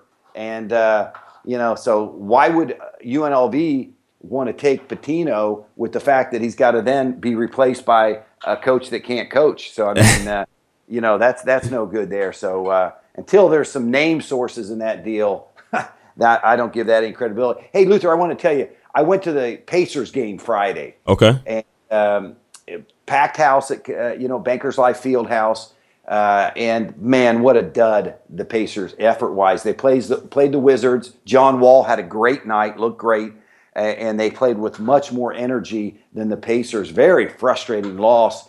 And after going through a great November with the small lineup, uh, you know he's starting to uh, tinker a little bit with the lineup, and I don't think Larry Bird's very happy about it. Larry Bird likes that spread offense that they had. Uh, they were playing C.J. Miles at the at the at the forward position. They've now moved him to the guard position and brought Lavoy Allen in, who I, I like Lavoy, but uh, they don't have the same ball movement. Not Paul. George isn't scoring at the same level, and uh, the Pacers got some problems they got to fix. I think bad. um I think that wing four position was the best position they could have put um Paul George in. Um, Yep. during the beginning of the season, it, it showed a lot of success. I don't know what happened. I think after kind of after the Golden State game because that was kind of what they were mimicking by put um putting Paul George at the four. Um, after that Golden State game, they realized maybe they could be exposed, and people kind of saw how they could be exposed um, because you know Golden State ended up playing Bogut a lot more in that game than you know we expected. Also, um, or Ezeli more in that game than we expected, and I don't know. I think the guy um, they have to get back to get back to putting Paul George at the four, C.J. Miles. Um, I wa- I, I was expecting more out of uh, Monta Ellis. I'm not seeing a lot out of him, and it's kind of disappointing. He played good Friday night. He did? Played, he was about one of the only ones that had played with a lot of energy. Uh, that that was their third game in the week, and it did look like it. But I read the comments in the uh, Indianapolis paper the next morning, and uh, um, the coach of Indy, and I'm forgetting his name, uh, the UK grad, uh, Vogel, Frank- Vogel. Frank Vogel. Vogel. Yeah, Frank. He better listen to Larry because he, who he's listening to right now is Paul George. Paul George does he he does not want to play that three. Right. Or I'm sorry, the, he wants to play the three, not the two. Uh, and Not the uh, four. let- Not the four. Larry Bird wants him to play the power forward spot. Yeah, Right? exactly. Yep. No, no. Yeah, yeah, power forward. You're right. And, and he doesn't want to do it. And Vogel's siding with him. But I'm going to tell you right now, uh, Larry, and he sits he sits in the same seat every game, right in front of Donnie Walsh. And uh, he better get with the program, Frank, because Larry knows what he's talking about, and he's the team president. Right. And uh, everybody loves Frank, but uh, Frank better get with the program, or he's going to get canned. Plus, And- who better um who better to tell you about that position than Larry Bird? Like he played that um three four position, and he was he's known for that. He's a legend. If he's telling you, "Hey, I see this," you know, I see these great talents in this talent in this guy, Paul George, and I think he could he would be able to um, service us better playing this position. Who are you as Frank Vogel to go against that if that's what's winning for you? It just Yeah, doesn't really make a lot Paul of George. sense. I agree 100% Luther. And how how Bird sold it to Paul George was it was going to prolong your career like it prolonged my career. Right. And you know, he really tried to make a sales job and Paul George hasn't bought into it and uh, I think Frank Vogel better start listening to, to his boss and instead of a star player. But hey, I, mm. switching gears in the NBA, guys, I know it's a special year for Golden State. I, I, they did lose last night, but I've been saying for the last month the mo- the most likely NBA champ is San Antonio Spurs. oh my God, the ESPN would- agrees with you. ESPN agrees with you, and I hate to interrupt. Oxmoor Chrysler Dodge Jeep and Ram Buzzline is 502-384-1450. As I said earlier, between Luther, Brian, and myself, we will get to the NBA talk. I'm sure we will. But we're going to head to the buzz line now. We got our man, Brother Mac, is on the line with us. How you doing this morning, Mac? Doing good, guys. How are you all? Doing Doing great. great. What, what do you have for us this morning on the heels of a disappointing loss by the Kentucky Wildcats? Well, it's not surprising again, but uh, you know, I'm with Brian, uh, the coach. He's just not an X's O guy. He can recruit, and that's all he can do. Yeah. I'm going to disagree with him in, in regards to who leaves first. I think the first person that needs to be gone is Ramsey. Come on, I mean anybody anybody that loses control of the whole university cannot even you know he, he needs to be gone. I mean, Well, I, I don't disagree other with that, that- brother Mac. But I don't think he is. I mean, uh, do you think he? You think would you would you place any money that Ramsey does go anywhere? He's not going anywhere. He's not going anywhere. He should. I, Uh, don't, I don't disagree I'm- with that. I'm just saying I'm not going don't to place any possibility. money. I'm not going to place any money, but if for his position and what has happened there, he should be gone. Period. Yeah, it seemed like no uh, president. you think he will? You think he will But go? it, only time will tell. Uh, the other thing, Well, I went to two go. games this week. I went to two games this week. I went to both Kentucky and uh, Louisville games, and uh, hands down to Louisville with the facilities. I mean, uh, Kentucky's way. It's past time. It's past time to be reinventing Rupp now, and they're they're not going to be spending money till next year on a, just a scoreboard or whatever. But that facility is so old and so outdated. It's unbelievable. Uh, even though I did get to sit in the lower arena, uh, nowhere close to the facilities at U of L. Congratulations to U of L and their fans for having a great facility. I enjoyed both games in that, but uh, my biggest disappointment is our big guys. We can't even shoot free throws. We got two starters on the team that are 34 and a half percent, and one's 37 percent. Marcus Lee 37 percent, and Briscoe 34 and a half percent from the free throw line. Are you kidding me? You, you know, you can put big guys in there, and they can get fouled, and they can shoot free throws. I mean, Derek Willis is 100 percent. Uh, Humphries is 72 percent, and this new kid, who knows what he is, Yeah. but you know, Let me Cal saying, "Oh, he's Why- he's You know, unconditioned." the games. Why aren't the big guy? Why aren't those two big white guys, Humphrey and the other guy? When are they going to get an opportunity to get on the court? I don't know. He, you know, he says conditioning. I don't care. You can sub a player anytime you want. You know, if you're a really good X's and O coach, you would actually figure out a way to get them in and get them playing time and see what they can do. I don't Yeah. care. You know, he if and that's shame on him too. If he didn't have this uh, Wynyard kid condition and he just let him come in and Yeah. he's he says he can't even get up and down the court. Well, that's bad on uh, Calipari for letting that happen. well, Mac, He let me already been conditioned. I agree with that. That's a good point there. I mean, and how do you get that far out of shape as a young kid? I think he's only about 19 years old. I mean, golly, I mean, uh, uh, Luther. Yeah, it's it's kind of um. But Mac, let me ask you this, kind of tie into our conversation. So we were talking about Bruce Pearl. If Bruce Pearl had the same recruits as Kentucky um, has right now, as Calipari has right now, do you think he'd be a better coach? So would you, as a, um, I'm assuming you're a Kentucky fan. I'm a Kentucky fan. Okay, so you as a Kentucky fan right now, would you rather have Bruce Pearl or Coach Cal if it came with the same recruits? Uh, I'd have Bruce Pearl first for Bruce coaching, Pearl? but So- in regards to recruit. But here's my thing. I think, and and it wouldn't hurt my feelings to see Cal gone. to Tell you the truth. Really? I think he's already. I think he's already got Kentucky back on the uh, recruiting trail, regardless of who the coach is. Right. I think That's we good need point. an exit Good to coach. I Who would he's you like to see if Cal, for- Cal jumped to the, the the league, the NBA, brother Mac? Who would give me a name of somebody you'd like to see? Maybe an, an ex Kentucky guy, or who would you like to see potentially come in into and coach Kentucky? Hmm. Yeah, it's tough to say. That's a tough know. question. What if Dan Issel's still around? He was a good coach in the NBA. I mean, who who were the um, candidates the last time? What was it? Um, Billy Donovan, um, Calipari, um, Travis Forge from. scott Skywalker. Skywalker. Skywalker. You know, Billy Donovan will probably have failed in the NBA by then. Right. So he may be a candidate. You're right. How's he doing in the NBA? Oklahoma City's not doing that great. Let's bring it up though here. they're doing better once. Uh, It's a tough No, that- Western Conference still, isn't it? yeah, but, Uh, uh, not not as tough as it was in the past. Brother Mac, thank you so much for your call. Before we let you go, anything you want to get in? No, uh, my Packers they held it up. Um, they did a great job last night. I was Golly. very impressed with that game. Great effort And, by the uh, Packers. You're right. Brother Matt, let me ask you a uh, question.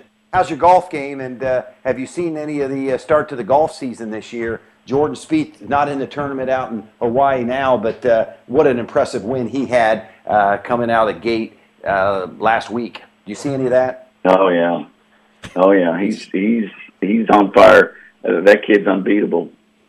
He's unbelievable. Yeah. It's unbelievable what he can he can do.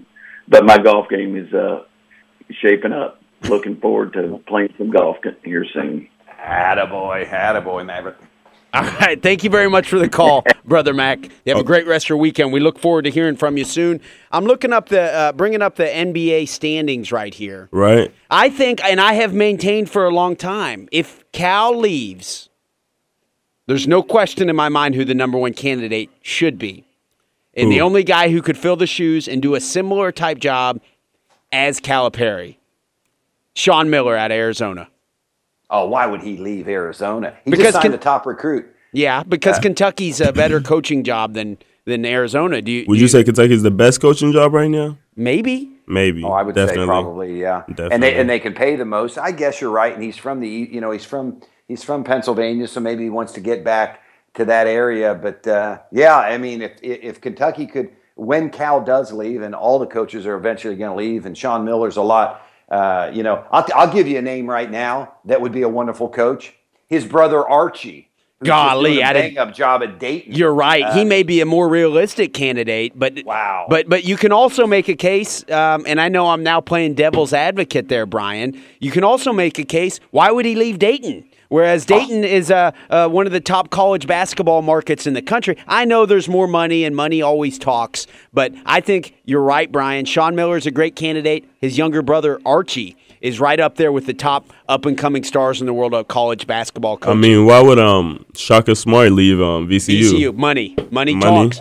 Oxmoor, yeah. Plus, you have to keep furthering your career all the time. you know? do, yeah. And those guys are all very competitive, and they always want to win, and they always want to take on the next challenge. Oxmoor Chrysler, Dodge Jeep, and Ram Buzzline is 502 384 1450. Very active morning today, as we've had many people getting in on the action. We're going to head back to the Buzzline. We have a caller. Michael is on the line with us. How you doing this morning, Michael? Hey, hey, I'm doing. I, I had to stop laughing uh, before I called in. Hey, hey, I, I'm not here to defend Calipari, man. Nothing like that, man. I don't have to defend the man. But w- was was that uh, Bruce Pearl's son or agent? Maybe. Uh, You're I right. mean, hey, if the guy left so fast, he didn't give Bruce Pearl's resume. You're right. He didn't tell me how many Final Fours he's gone to. Or he didn't tell me how many Coach of the Year awards he's won. Uh, how many SEC titles? He just said he was the best over one game. Come on, dude. And the other guy, come on. Bruce Pearl over Calipari? I didn't know there was a comparison. come on, man. Great call. I love Yeah. it. What was the, yeah. what was Bruce Pearl doing when he got his butt kicked at Tennessee? What was what was he? You know, what was the guy at the end? Come on, man. I mean, are you serious? We were talking Come hypothetical. On, we were talking And how many hypothetical. Players, how many players? How many players he's developed anything in the NBA? Oh, we're not gonna go there though. Come on, dude. Just ask the players, man. They, probably can't stop laughing either. Get real, dude. Come on, man. That's You making a great point, man. stuff, man. Fair- That's very- all I got, man. very I, fair. I'm gone, dude. Thank you very much for the call. Wow, Mike bringing the energy this morning. We appreciate the call, Michael. Great call there. It's very fair. I think it was a hypothetical question, though, and Brother Mac did follow. We, we were saying is if you all things are equal and you're just judging by on the court coaching, would you take Bruce Pearl or John Calipari? We know that that's a scenario that will never come to fruition in real life, but it sounds like, at least this morning, Plus, like that's um that's a hard choice to make because Calipari comes with more than just basketball coaching. He comes with you know the relationship with celebrities, the relationship with people. Drake he's a loves people's him. person. I mean, if you have the maybe the top rapper in the world, Right, and he said- completely on your your. But you uh, know, Michael brings up a good point. You know, Cal, he did get to the Final Four with UMass, and that wasn't a star stud. It did have Marcus Camby, but I mean, and he did do it at Memphis. I mean, so you know, it, we're being very unfair to Cal. We are being unfair to was one, it was one loss. It was one loss to Auburn, and uh, you know, I, I just I, I got a hard time taking uh, Bruce Pearl too serious. Uh, with, you know, and he- he'd have to his body of work would have to greatly improve. But they they did have Kentucky's number yesterday. But Definitely. I've said it before: Kentucky under Cal, unless they've really got great talent, they're no matter what Cal has, they're not. You're not going to beat them at Rupp. But Cal can be beaten on the road unless he has a great team. It's he's not a great road coach, and uh, and that was proven yesterday. You know what I think it is? I think we were more appreciating how um Bruce Pearl's journey and us seeing his you know intelligence as a basketball coach rather than and in, in the process of doing that we might have you know kind of degraded Calipari a Maybe little we got bit. a little caught up. yeah in the process. I think doing we- Good call by Michael. I Shout like- out to I you, like- Mike. yeah. Um, Oxmoor Chrysler Dodge Jeep and Ram Buzzline is 502-384-1450. We just had another caller in, Frankie, who said that we're crazy for suggesting that Bruce Pearl's a better coach than Calipari. We we need to maybe take a step back and say we got a little caught up in the moment. I think we can all agree to that. Bruce Pearl has a nice redemption story. And he, we we all like the feel good story where you get knocked down and you get fired for allegations against you, the tho- NCAA. but let's be fair. I mean, those were self-inflicted wounds. I mean, Bruce Pearl wasn't just singled out and, and you know people made stuff up on him. I mean, there's a reason he was kicked out of the game, and he's very lucky to be back in it. But those were very serious allegations that he had against him.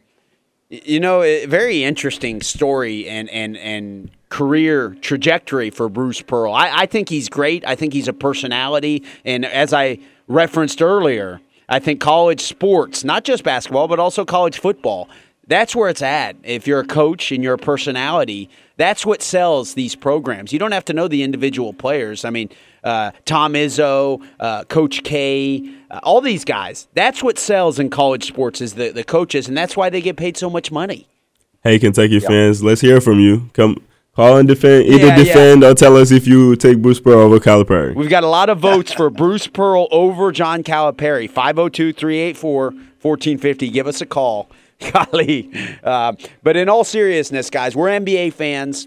We'll, transition back to the NBA. Who do you guys, you, you both said something that I would also consider to be a little taboo in 2016, and that's that you think the San Antonio Spurs have a better chance of winning the NBA Finals than the Golden State Warriors. You know what? I think maybe a couple years ago that would have been taboo to say. But right now, the way you know every media member is saying this because we're all watching the San Antonio Spurs finally jail and Lamarcus Aldridge become that the member of that team that we we thought he could become. And Kawhi Leonard is playing out of his mind. Um, it's just ridiculous to see. It's amazing to see what um, what the San Antonio Spurs are doing. I mean, Pop's gonna rest them all the way through, so we're never probably going to really see what they're capable of until the finals come along. But can you really um, bet against San Antonio right now?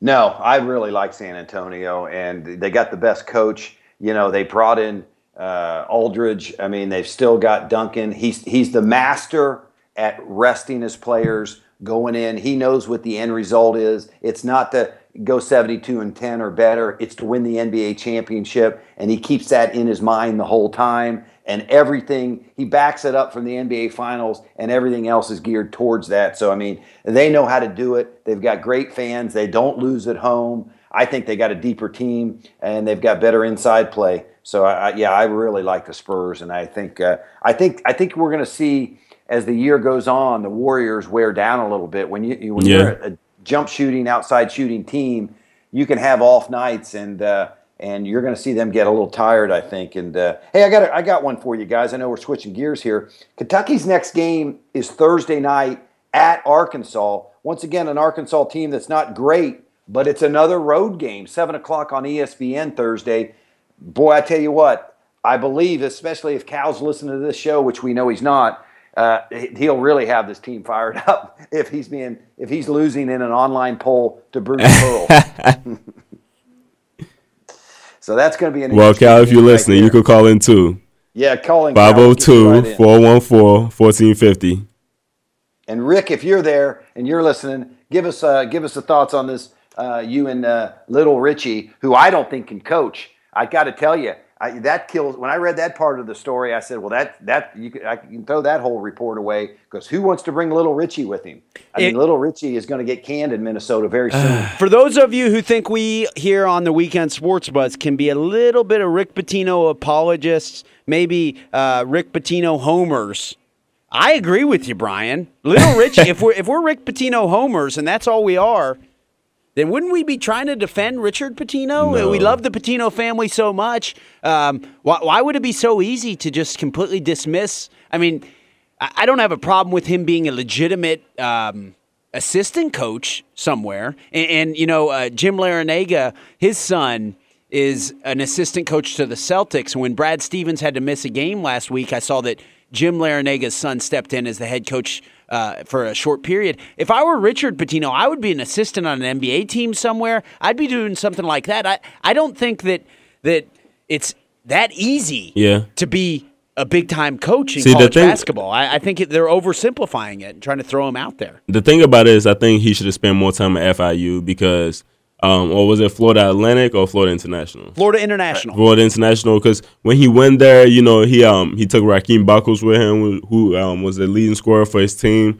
They did they had a decent year, and I think he got promoted too fast because of his dad's connection. Where we should have kind of let him kind of prove himself on his own a little bit more than to have just promoted him so fast into um Tubby Smith's position. Oh yeah, there's no question about it that he that the only reason he got the Minnesota job was that he was Pitino's son, and Pitino really worked on. I tell you what, if there's anything truth to the, the rumor at all, the UNLV rumor, uh, why would Rick feel compelled to have to sign a final deal that includes locking his son up? I mean, Right. that's uh, I mean that right there, you know, would indicate that he doesn't think his son can do it on his own merits. But you know, Tubby Smith, who is a far better coach than Little Ricky will Yeah. ever be, in my opinion. Little Uh, Ricky. l- that you know he got canned out of Minnesota, and he and they had much better records and did a much better job. But I mean, he's looking at a goose egg right now in the Big Ten, and this and he's losing some teams that aren't very good, and he's losing it at home, and uh, they're not going to put up with that. And if he gets canned out of Minnesota,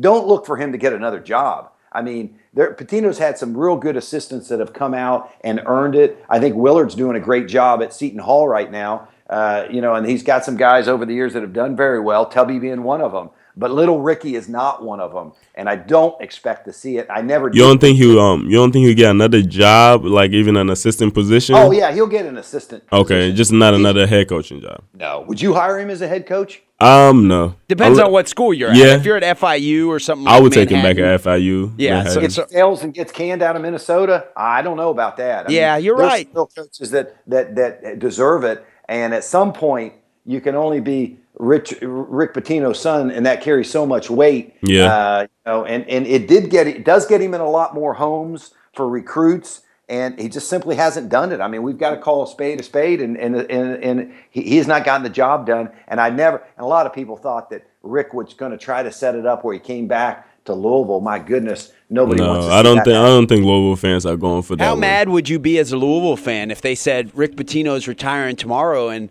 surprise, Richard Pitino's the No, new I head think the coach? Oh, athletic. I think I think as great as our athletic director has been, him and Ramsey and everybody at that school will get fired they the next should immediately be fired. if in they all did that. seriousness, if they did that, uh, I think that this story. That's not going to. No, it's not going to happen. So it doesn't really even warrant consideration. But what does is a seemingly legitimate report out of Las Vegas. that- Seemingly legitimate. It's an unnamed source. There's I mean, okay, absolutely yeah, no presented in a legitimate manner.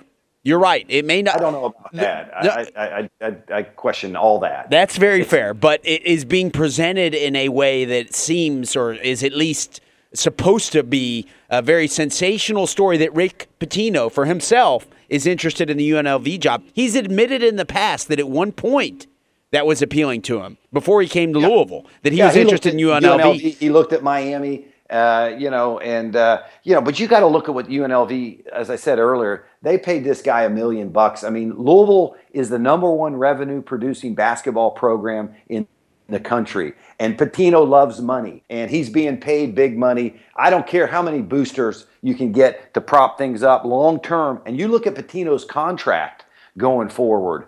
Uh, take off the fact of the talent he has and, and what he's got coming back and the recruits he's got coming in. Uh, the money and the arena and the ability. I mean, they very hard. But he would be taking the biggest career risk of his Yeah. life going there. And uh, you know, they just fired their coach. So I mean, obviously there's problems there. I give that story no credibility, especially when it tied into Little Richie. Do you Yeah. think anything has to do with the, the, Hello, Richie. the fact that Rick is known as the guy who has now had two sex related scandals and Sin City, and there's a sensational aspect to getting Rick Pitino, the the almost the Don like a mafia type character Uh. in Vegas, where he's he's going to be. I mean, I, that's just a sensational story in my opinion. I think there may be something to that. That that's what it's being born from. I, and in all honesty, let's be honest, Luther and Brian. Um, it- working in Vegas could be kind of fun, and you could get Yeah, involved in the um, lifestyle there, and Yeah, and yeah. gambling I is go legal. back to that hot tub picture. You know, the famous hot tub picture where they had the uh, the UNLV players in the hot tub with the gambler, and uh, you know that could be Rick. I guess Rick could get No. right in there instead of the gamblers. There'd be some strippers in there with him. Right. The the more we talk about UNLV, the more I think it's bad for Rick to go there. Yeah. It's a terrible idea. It does sound like a for a man who for just kind of find himself in these scandals, whe- whether Yeah. it's his fault, whether it's you know, I think kind of like the Katrina Powell situation. We kind of like, okay, was it? He might have not known. We don't know what he knows or what he didn't know, but you know, we assume he didn't know. and that's in Louisville. right. Yeah, but- but so one so imagine La- imagine Las Vegas. That was just gonna be crazy. I'm sorry. Go ahead, it's- why man. You think Joanne wants to think about Rick In a Go- brothel, going to Vegas In a brothel? the- uh, yeah, I mean, is, you think that when she read that story, you don't think she might have thrown that paper down in front of Rick and said, uh, "So that's where you've been"? partying with Lamar Odom. Tell me you were on a recruiting Uh. trip. now I find out you're, you know, in, in, in Too the- soon, Ryan. yeah, one of those ranches. What do they call, uh, you know, where you got to go through the blood test when you check in, Blu- and then uh, Bunny Ranch. Yeah, the Bunny Ranch. You've been out the Bunny Ranch with Lamar. Whatever happened to Lamar? Is he still alive? Yeah, he's alive. They said he's trying to get, um, he's starting to get his senses back, but um, it's too soon, guys. Too soon. Yeah. It, it sounds like a certain recipe for disaster if Rick Pitino would accept the job there. I, I just keep thinking back to the Godfather movies. And Rick, uh, I've always thought of him as uh, part of the reason why people like Sebastian Telfair, who made that famous documentary, and uh, these guys, uh, the, the, Through the wire. yeah, the modern culture, I think, idolizes mafia type Italian, Yeah. uh, slick suit wearing. Um, that that just that style that is who Rick Pitino is, and I do think that helps his image. And I think that it would be put on full display if he were in UNLV and in Vegas. I, I, I this story is just a little too much. It's a little too far fetched. Louisville is just far enough away from that type of lifestyle for Rick where he can at least try to give off the image of, of not being involved in that all the time. But I, I think Vegas would be too much. And then also kind of story's not going to have legs. Also kind of um, piggyback off something you said, Brian. Um, Vegas, it just doesn't seem like something. It just doesn't seem like a good idea for Rick Pitino to leave, especially in the middle of this um, scandal. Just leave and go to UNLV. Um, you know, we've seen so many coaches run when things get bad. We've seen Calipari run. We've seen Bruce Pearl run. Well, he got fired. We've seen Pete Carroll run. So for if Rick Pitino leaves, it's basically admitting guilt to everything that happened with Yeah. the um, And I don't and, think stuff. his ego could allow that. Not at all. I think, and he said that if if there's sanctions, if there's repercussions from this, he wants to stay and clean it up. Now, it wouldn't be the first time somebody lied and bolted, but I don't see it happening, and especially not to UNLV. I mean, uh, No. you know, it just I just don't see any legs to this story at all.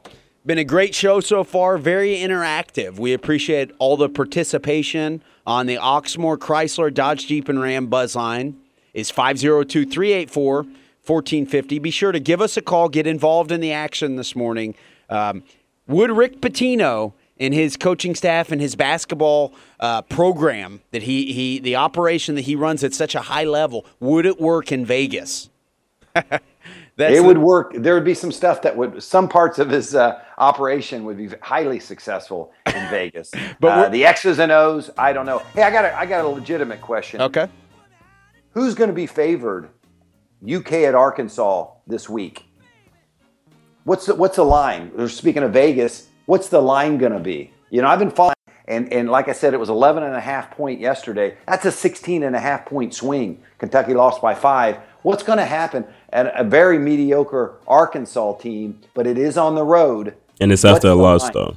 We have to put in. We have to put in. You know, we have to talk about it as it's also after a loss. You know, after imagine what Calip- how Calipari is yelling at them right now. Imagine what they're going through in the locker room. You know, seeing it on social media that they got beat by Auburn. Those at the end of the day, those are all Americans in that locker room, and I think they're going to come out to play, and they might take their frustration out on um, Arkansas, kind of like they did. Um, who I'm not really sure who they played after Ohio State, but I know they had a Alabama. great game after they that. went to the road, pounded Alabama. Right, they had a great game after that. So like after a loss, Kentucky teams always do good. We're not gonna see a consecutive loss to these um under 500 teams. But I mean, if It is a road game.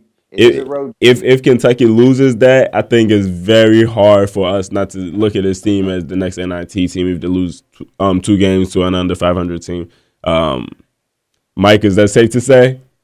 Don't go back. Yeah, yeah, Mike, you're right. I think Calipari, you guys are completely right. Cal will have his team ready, um, especially, especially after Calipari listens to our show this morning, as he hears the multiple legitimate UK fans who've been on the line with us who, who say that Bruce Pearl's a better coach than Cal. Oxmoor Chrysler Dodge Jeep and Ram Buzzline is 502-384-1450. Give us a call. Get involved in the action. Is Bruce Pearl a better coach than John Calipari? We'll find out. We'll see how Cal rebounds against Arkansas. We'll be right back with more of the Weekend Sports Buzz. Stop the bus. Welcome back to um, 1450 WX WXVW. Um, Kelly, myself, and um, Brian have been talking about everything sports. Um, you could join in on the conversation called the Oxmoor Chrysler Dodge Jeep and Ram uh, Buzz Line 502-384-1450. Um, we've been talking everything sports. We've had people call in and had a great show. Um, continue to call in, guys, and let's have an um, interactive show. Very interactive show thus far this morning. We had our man Marcus call in, brother Mac, Michael called in. Not very happy that we had put Bruce Pearl ahead of John Calipari in the rankings. Uh, very fair for him about that. What we're going to do now is our man Brian is going to do what he does best, and that's give us a horse racing update. We are in Louisville, Kentucky, the Louisville market, despite the studio being here in southern Indiana. Horse racing is king here. And Brian, what's going on in the world of horse racing here in January 2016? We had some Derby points given away yesterday at the fairgrounds uh, in New Orleans, and I can tie it back into the NFL a little bit. Very Sure. interesting. Just as they ran at the at, at Churchill Downs uh, in the uh, points race in the fall, Mo Tom and Tom's Ready ran one and two, and these guys, both these horses are owned by the New New Orleans Saints owner Tom Benson, named after Tom, campaigned by his wife Gail. But Mo Tom got 10 points yesterday. He looks to be in the starting gate pretty much. And uh, Tom's ready. Two horses owned by the Saints. So things are going to start heating up fairly dramatically uh, going forward. I mean, it's I know it's cold and it's January, but uh, this is the time Derby dreams are made of. And uh, sounds like, and it's great for the thoroughbred industry to get that kind of money, like the Saints owners, the Bensons involved, and nothing gets anybody involved in horse racing better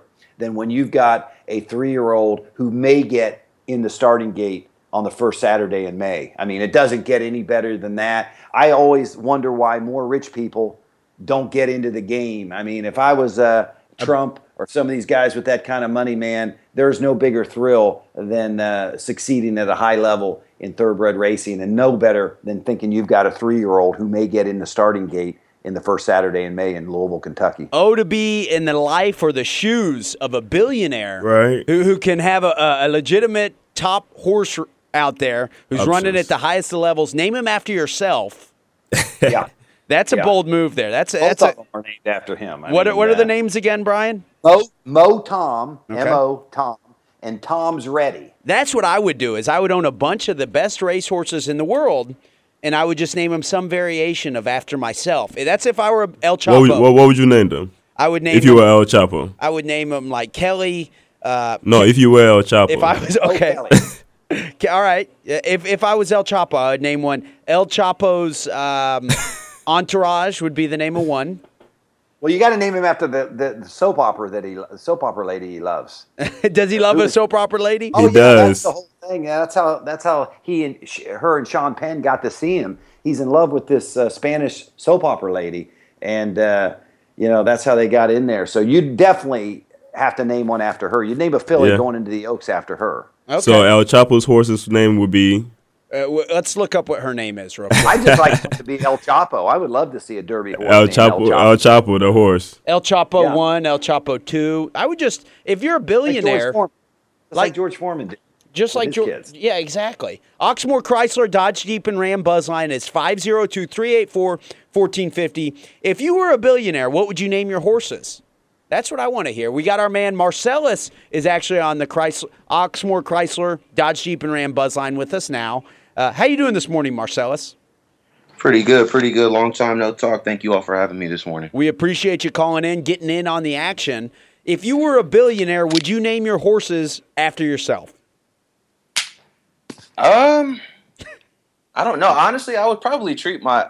I've always had this debate about like having kids too. Would I name my kids about about myself or After yourself, like yeah. my name? I, Yeah, I- I named my daughter. I gave my first name as my daughter because my daughter was born first as her middle name. Um, but but I don't know if I would have had my son first if I would have named him after myself. I, I don't know. Uh, That's a little self-serving, in my opinion. yeah. It's a little self-serving. Well, I mean, if you're a billionaire, you can be. But you're not a billionaire. you, I mean, you haven't seen my tax returns. You don't know. I may, I may be a Surprised billionaire. if you file. I'd be surprised if you even file. Moving right along, El Chapo is who. El Chapo legal is who talk we. this morning. Yeah, El Chapo is clearly who we all aspire to be. I'm trying who? on the ground level. I'm trying to get some traction going here in the Louisville, Southern Indiana market myself for that type of thing. No, but but in all seriousness, Marcellus, you're an NFL fan.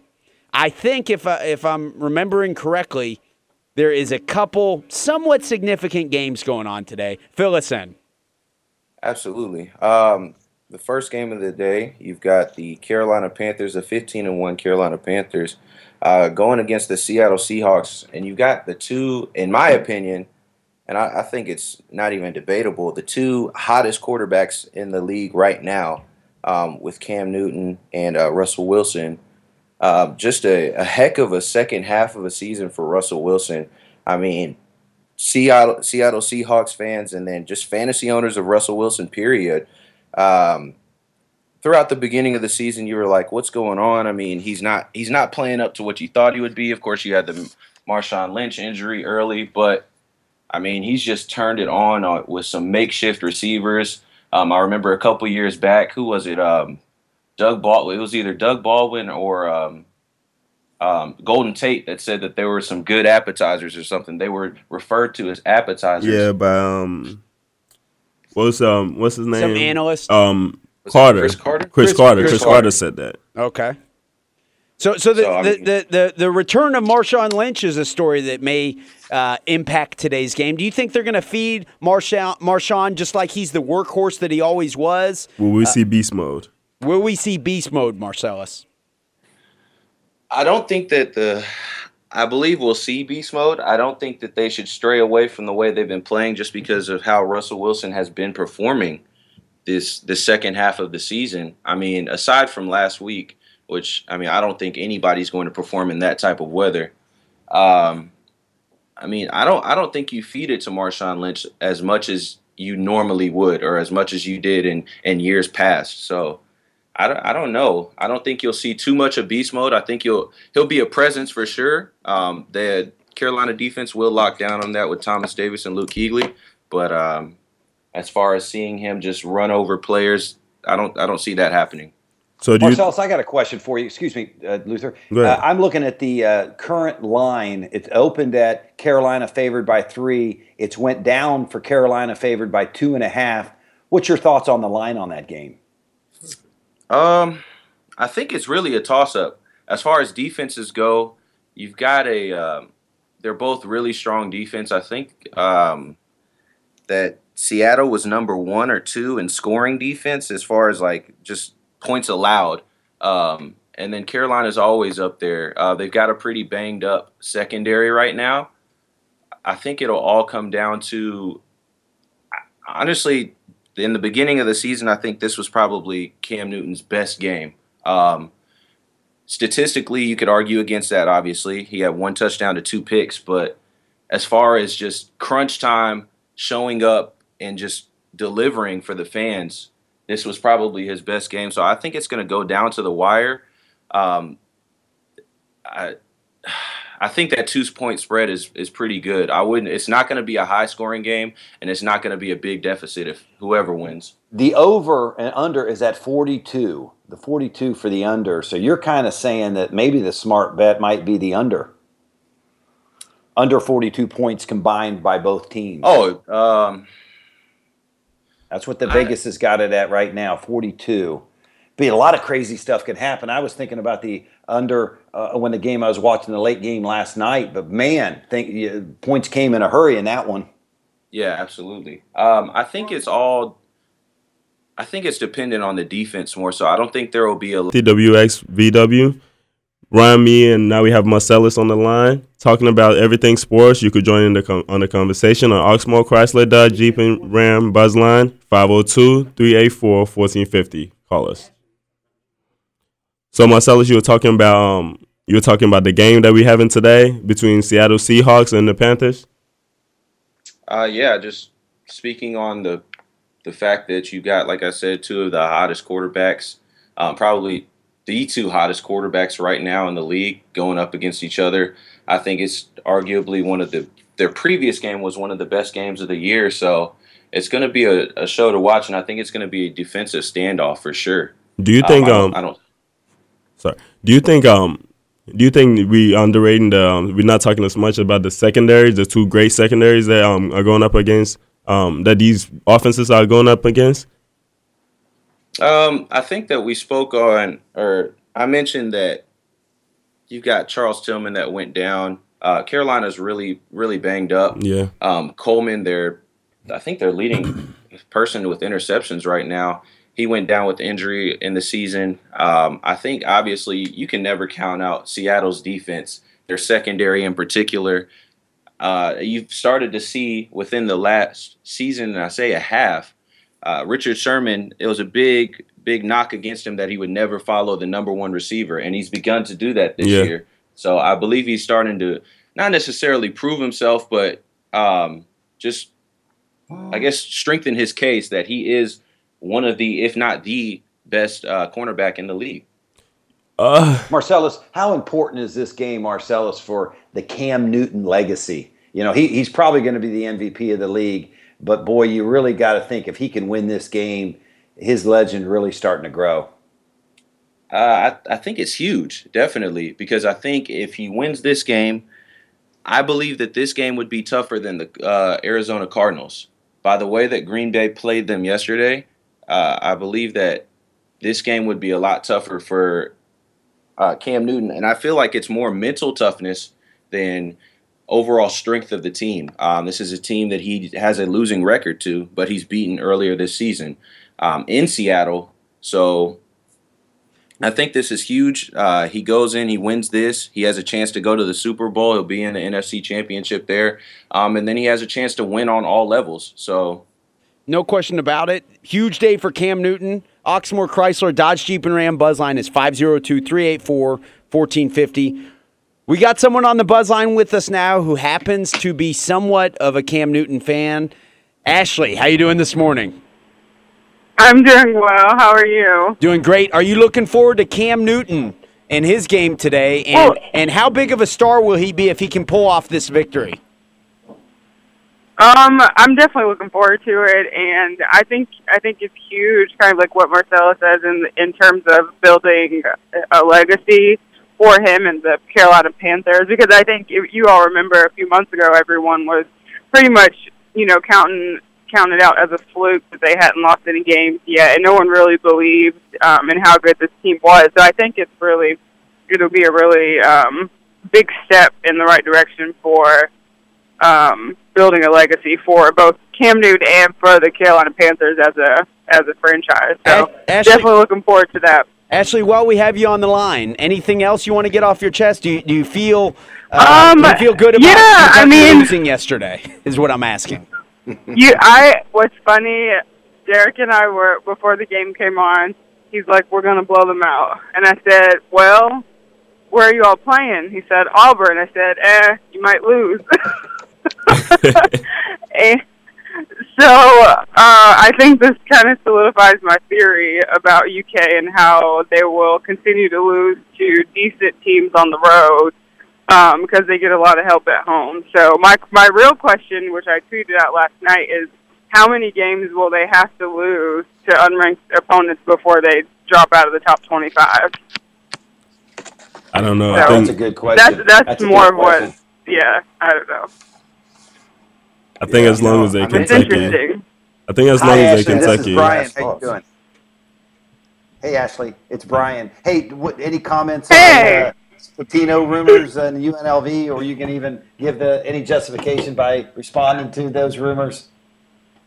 No, I think that's crazy. Um, I, I mean, I saw actually I saw it in the paper this morning. It was like one of the top five stories emailed, but I can't imagine that Rick Pitino at this point in his career would leave anywhere to go start over at UNLV. Like I'm not sure the last time they were good.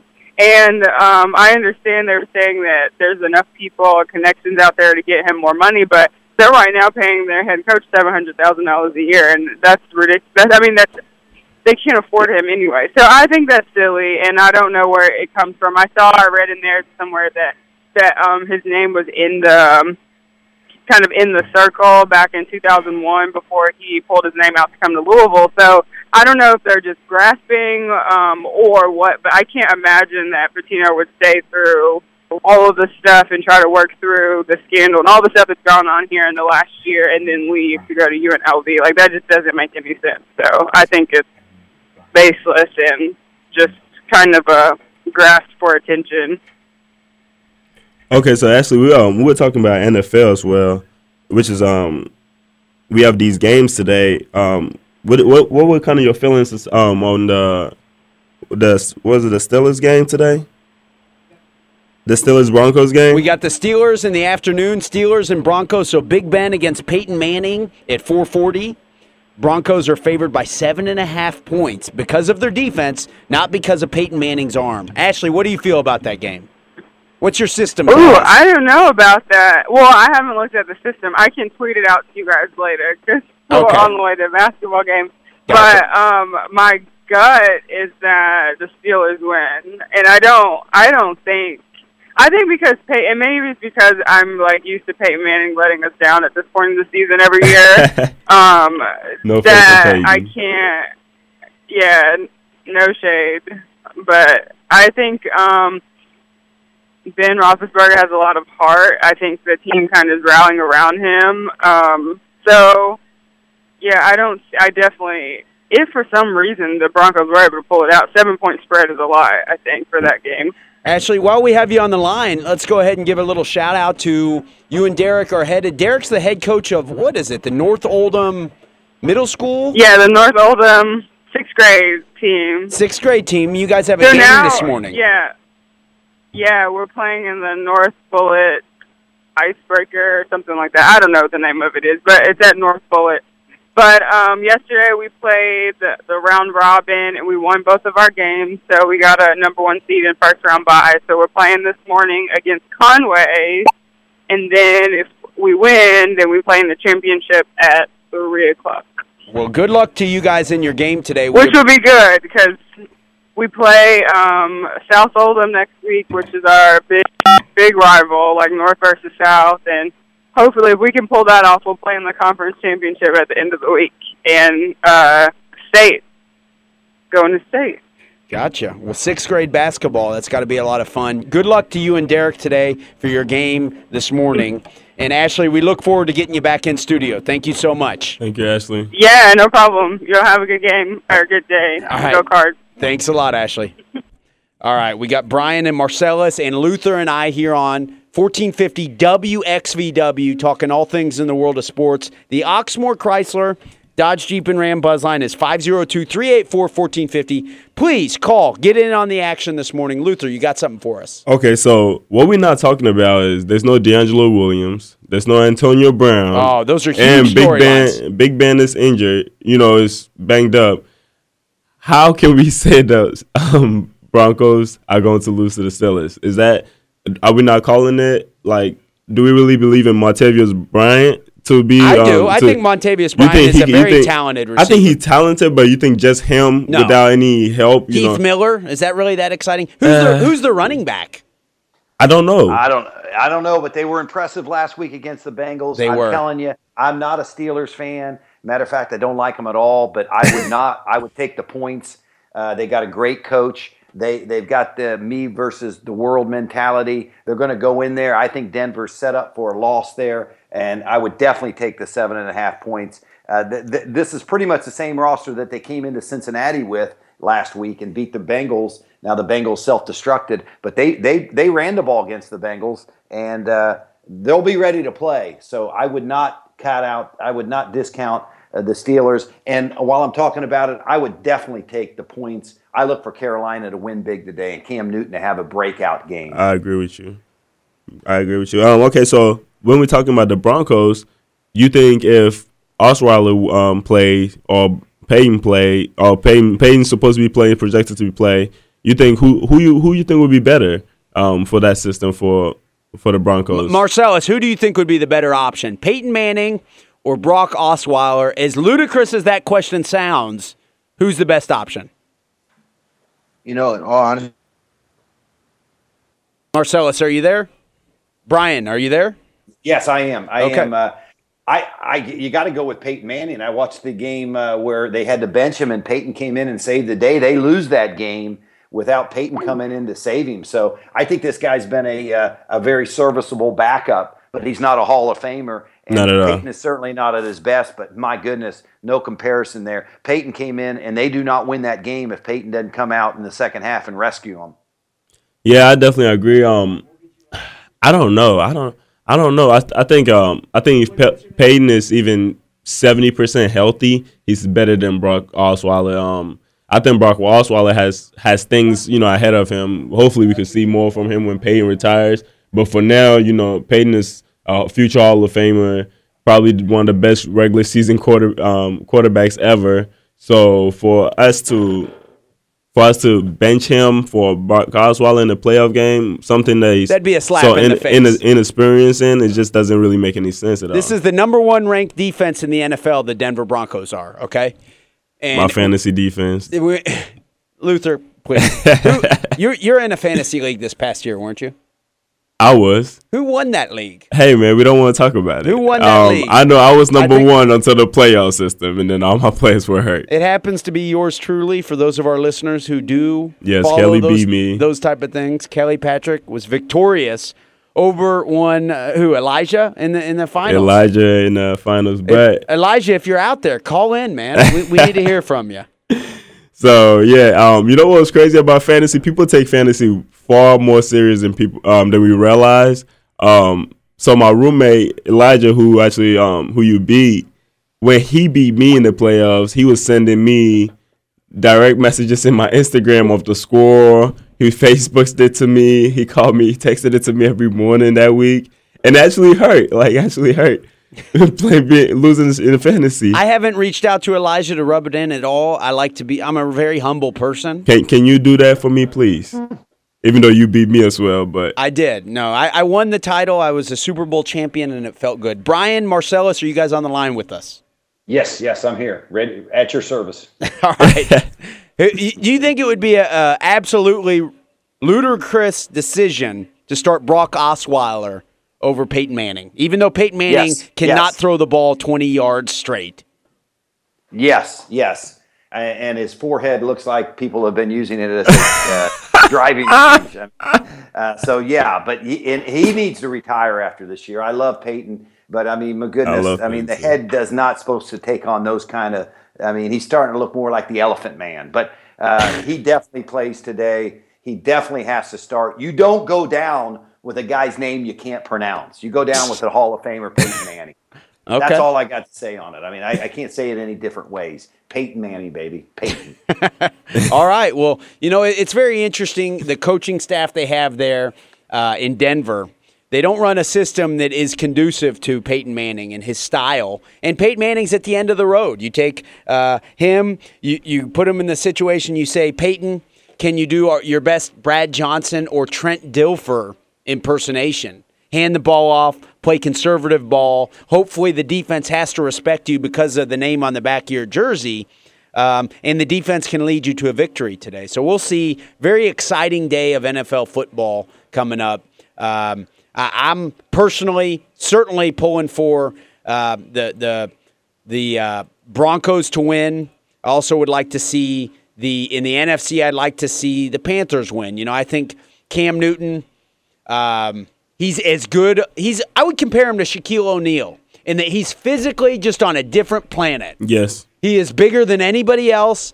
Uh, he sees a linebacker coming at him, and he thinks, "Should I throw it or should I just run this linebacker over?" And he has fun. He has fun. You're right. He dances. He gets a lot of criticism for it, but he doesn't seem to be a bad guy. Hell, he won a national championship. He won the Heisman. Um, did he win the MVP? Have they named MVP yet? I don't think so. No. I don't think they've named I'd say yet. he's the front runner for the MVP. Definitely. Um, so we'll see how that game goes today. Even It might the- be closer than we think with what Carson Palmer did yesterday. you think Carson Palmer's the, the number two guy? No, no, no. I think yeah, the number two guy definitely. Okay, but, but I don't think I think it's Cam's to lose. I agree. I, I think Cam Newton, if he wins this uh, game today, um, I don't, you know, it, it'll be something else. It'll be a showdown between arguably the two MVP candidates. Hey, so um, what about him? Um, what about Cam Newton? I actually want to ask Marcellus this if he's on there. What about Cam Newton naming his son Chosen and saying that he didn't want to name him Cam Newton Jr. because that would be um that would be too much pressure on the little kid. So he named him Chosen he named him Chosen. What, um, what do you think about that, Marcellus? I think it's. Can you all hear me? yeah. Yeah. Okay, sorry about that. I think it's very Cam Newton esque. I mean, you can't. I, I can't fault him for that. Um, I wouldn't want to be Michael Jordan's son, or I wouldn't want to be LeBron James Jr. or Bronny or Yeah. whatever he calls him. I mean, these kids got a lot to live up to, and in all honesty, it's. I'm sure it's tough for them. Um, I would just. I would probably go in a different sport. Um, I wouldn't want to play basketball if I was Bronny or MJ Jr. I think he tried to and saw how that worked out, but I I don't know. I mean, chosen it's everybody on his team, all of his teammates said is very Cam Newton esque. I mean, Yeah. they don't this isn't out of the norm for him, so I can respect it. I'm sure he's excited to have a son. I was actually watching a documentary. He was um he was talking about how, how bad he wanted one, and um, I think it was when he was at the Aub- or when he was at Auburn and going up through the ranks in college. So Oh wow. Yeah, I mean, I, I I just thought it was a little funny that he said chosen was less less of a burden on his son um, to live up to than Cam Newton. It just I kind mean- of puts you in the mindset of Cam Newton and what he thinks of himself. I think it's more so it was his number. It's the number on the back of his jersey right, now. So if it was chosen 24, I don't think it would make a make a difference or anything. But since his number is one, now it says chosen one. Okay, his name must be. I don't even know what his middle name is, but Is his, his first name is Chosen and then the number one? No, no, no. Cam Newton had Cam a- Newton's a number. T-shirt on. Uh, it was his number, but he had his son's name on the back, so it looked like it was saying chosen one. But his his son's name is what? I believe it's just chosen. I'm not too Oh, sure. okay. Chosen is simply the, the, the first name of his son. Uh, yeah, I think, you know, there, we've seen a lot of guys do different things. Ken Norton was a boxer. His son ended up playing in the NFL. Grant Hill's dad played in the NFL for a long time. He decided to be a basketball player. I, I'm along the lines with you guys. I think if my dad was Michael Jordan or was this or that, as far as athleticism goes, I would try a different sport and try to uh, carve my own path, uh, capitalize on the athleticism, and uh, you know. But but I think it's a good move to try the other other way. Remember Michael Jordan's sons? I think both of them were on the. Was it was it Central Florida's? One of them went to um, Central Florida, and the other one went to Illinois. Right? Okay, that's right, and they weren't bad players. The one at Illinois was terrible. Yeah, but you know they they were at least um, they at least could play Division One basketball, right? Yeah. Um, I think like I don't know. We haven't seen any great, great, great players' sons be an, be amazing in any in sports, really, right? I mean, can we name some? Yeah, great Uh, question. Brian, there's got to be some. Yeah, Brian, can we name some? I, I will. I'll, I'll up come. Floyd something. Mayweather's dad wasn't a bad boxer, and he's a pretty good boxer. But he wasn't like a legend. His dad know? wasn't. No, we talking about MJ. Okay, we talking right. about we That's talking great- about NFL MVPs. You know, It's a great future Hall question of for the Famers. Oxmoor Chrysler Dodge Jeep and Ram Buzz line. 502 384 1450. Who is a great Ken Griffey Sr., Ken Griffey Jr.? Can, yep, that's pretty that's definitely one. You like how I just completely interrupted my question? All right, Barry Bonds' dad was good. All right, I don't baseball, it about happens on occasion. So give us a call, 502 384 1450. What are some examples of second or third generation players? The Boones did it in baseball. It seems to have. Dell Curry. Stephen Yeah, Dell but Curry. Dell That's a good Curry is That's a good one. it's a good one, but like Dell Curry's not. Oh, You I don't know. He's the. I think he's the all-time scorer at, in his NBA franchise. I mean, Yeah, uh, no, no, he's a he's a great player, but I'm talking about like those iconic players, like mo- those iconic athletes, like Muhammad Ali, Yeah. Michael Yeah, I- Jordan. yeah, you know yeah. that that level. We've never really seen people at that level, children manufacture, especially in basketball, um, football. We've never really seen that. No, we haven't. Uh, Marcellus, you have a question for us. Um, just curious on how you all feel about all of the different uh, head coach or the coaching jobs that were filled this year or week. Um, Chip Kelly going to the 49ers. Um, Golly. the random Eagles signing, who is it? The Kansas City Chiefs offensive coordinator. Andy Reid's friend. I think that was the most ridiculous signing It made that no we'll sense. this season, this offseason. And the Bengals lost their offensive coordinator, went to the Browns, And he was said that big- he's not keeping Johnny Manziel around. Would you keep Johnny Manziel around? I don't know. I don't think so. I would. No, maybe it's a But- party but. They, That's about they it. opened the bank for Chip Miller, Marcellus. They that was a quite a contract the 49ers up for him. for Chip Kelly. Yeah, they really did. It and and the Eagles bringing in the assist. Where was he from, Marcellus? Kansas City. He was offensive Kansas City's assistant. Um, it, it makes me feel like they felt very silly. A that they got rid of Andy Reid, yeah, right? yeah. How much egg is on the face of the ownership and the administration for the Eagles that they let Andy Reid go? And look at the success he immediately had in Kansas City. But what about even the 49ers? They let Jim Harbaugh go. Golly, that was bad. They let Jim Harbaugh go for Tomsula and now Chip Kelly. Like, so for the same reasons why they let um, Jim Harbaugh go, you know, he doesn't work well with personnel, he wanted too much control. This is the same reason you bring in Chip Kelly for a team that has all these people retiring. They have problems with communication between players and coaches. That just doesn't seem like a great thing. The Eagles one, we don't know how good this guy is going to be, so we can't really criticize it all the way. Yeah, even though it's a bad decision. Um, it's a bad Yeah, decision. D- d- doesn't some of the ex uh, Eagle players didn't they actually accuse Chip Kelly of being a racist? Yeah. yeah, but like you can't. That one is. It's hard to call people racist because just because Well, somebody. they did, though. I mean, it's not that hard. I mean, yeah, but um, for it to have like standing, it's like for okay, just because somebody doesn't necessarily connect with you doesn't make them a racist. Just because. I No, think I- I, think it was too many gray area with the racism when it came to the Chip Kelly thing. there were uh, quite a few people calling it. When when there's you know a number of them that have played with you, you got to believe there's some kind of at least some kind of problem there. We'll see how he likes Colin Kaepernick. His offense is predicated on what, Marcellus? On a high flying, high scoring, fast tempo passing attack. And and we'll see. I think it's already been determined that Colin Kaepernick's basically gone from the the the, the 49ers, right? Really? No, no, no. No. Uh, Chip Kelly stated that if he would have gotten a job anywhere else, he would have went after Colin Kaepernick. Yes. So I think So now he's out is- to prove that he's not racist? No, I think this is going to be. The, I think this is going to be proof, or it's going to be Chip Kelly's shining moment if he can get Colin Kaepernick back on track. Um, I don't think Kaepernick is a horrible quarterback. Um, I think he'll definitely fit uh, Chip Kelly style, and I thought it was funny. One of the leading receivers for the 49ers, Torrey Smith, once he saw the signing, he tweeted out, uh, Well, I guess I should start running now. I got to get back in shape. so it's going to be interesting to see how their offense is ran, especially with Chip Kelly's type of quarterback actually being there. Sam Bradford wasn't the fit. Everybody knows that he was attempting to go for um, uh, Marcus Mariota. he was going to trade Sam Bradford, but Sam Bradford wasn't down for it. But I think this will be Chip Kelly's make or break moment. So you think this Marcellus, is his what do last you stop? think of the big news? I'm sorry.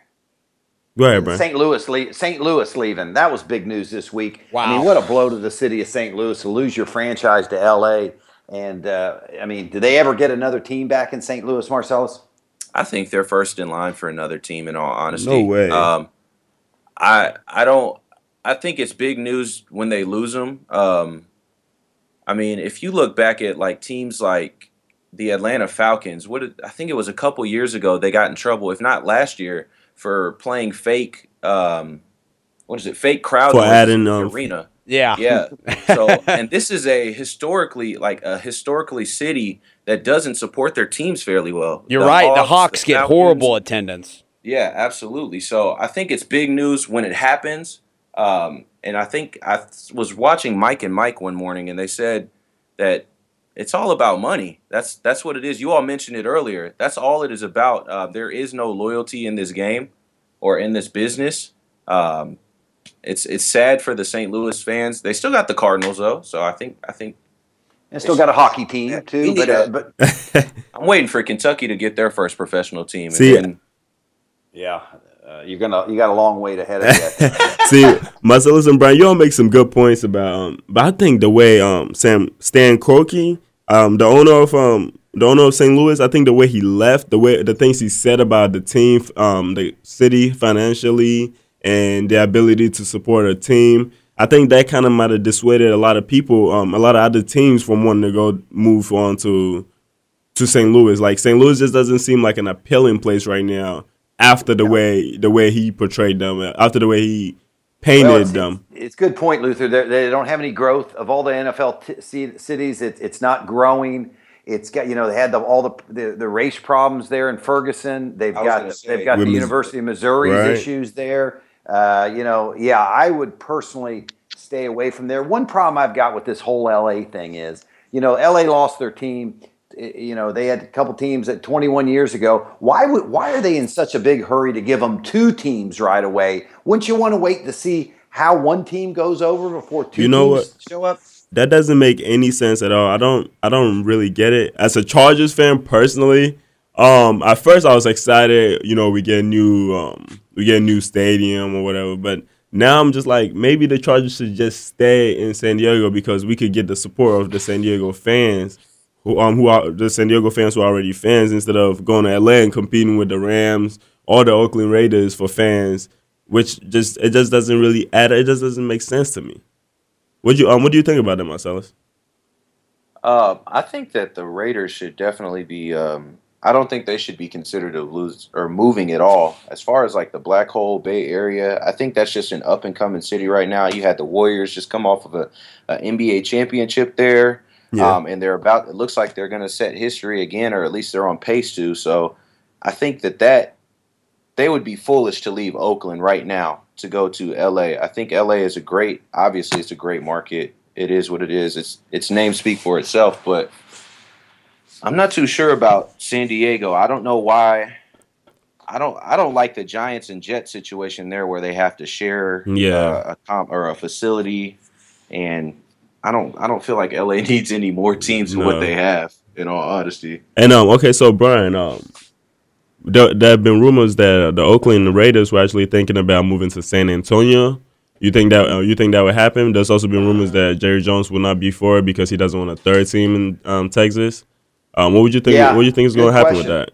I don't think San Antonio would ultimately get it. I do think Texas could handle three towns, uh, three teams. Uh, who cares what Jerry Jones wants? Uh, I, San Antonio is a great sports town, and Texas is a growing state. San Antonio, I was there last summer, is growing. I mean, it's. Uh, I don't think it's going to happen, but I think I think they could support a team. I'll tell you what my Cincinnati Bengals better clean their act up. I read where leaders, uh, city leaders, were so ashamed of what happened. You know, I think a team like Cincinnati or, or uh, Marcellus mentioned, you know, Atlanta. I think there's other teams pack up and leave. You know, uh, and there's no. I mean, they've got a stadium. The Bengals aren't going anywhere. But Right. I tell you what, Marvin Lewis needs to go. It's a You think so?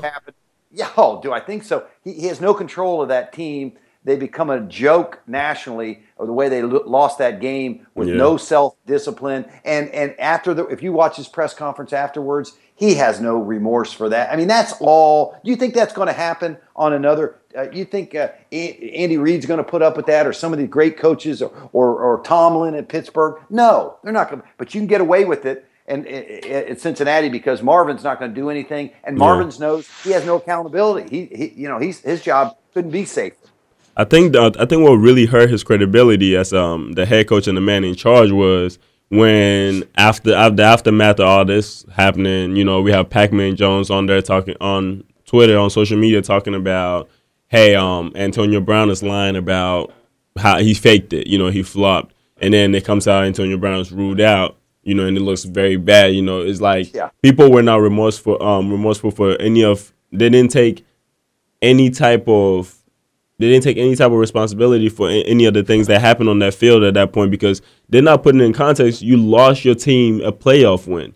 You know, you've never been to the playoffs and you lost your team a playoff win. Imagine how the fans feel. Imagine how these people feel while you going back on Twitter talking, you know, talking all this mess. And instead of apologizing, instead of looking looking apologetic, you out here making it seem like you did something so right. Whether whether Joey Porter was supposed to be on the field or not, it's your place to control yourself, especially if you Pac-Man Jones and you've been through all this with everybody, and then just oh yeah, that- Pac-Man should have been kicked off the team years ago. He slapped some, he had it on videotape. He beat up some white chick and, a, and it did nothing to him. I mean, it, it didn't matter. He's a white chick. Any chick, you, you're not supposed to smack. So I mean, I mean, I don't understand why he's even on the roster. Perfect. He's got a target on him. He shouldn't be around. Hey, I, I just had a nice uh, caller text us in a good question. Kentucky has seven road games left to play.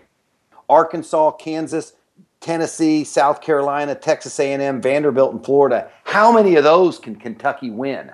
Seven road games left. Boy, I don't know. That doesn't. Uh, I don't know.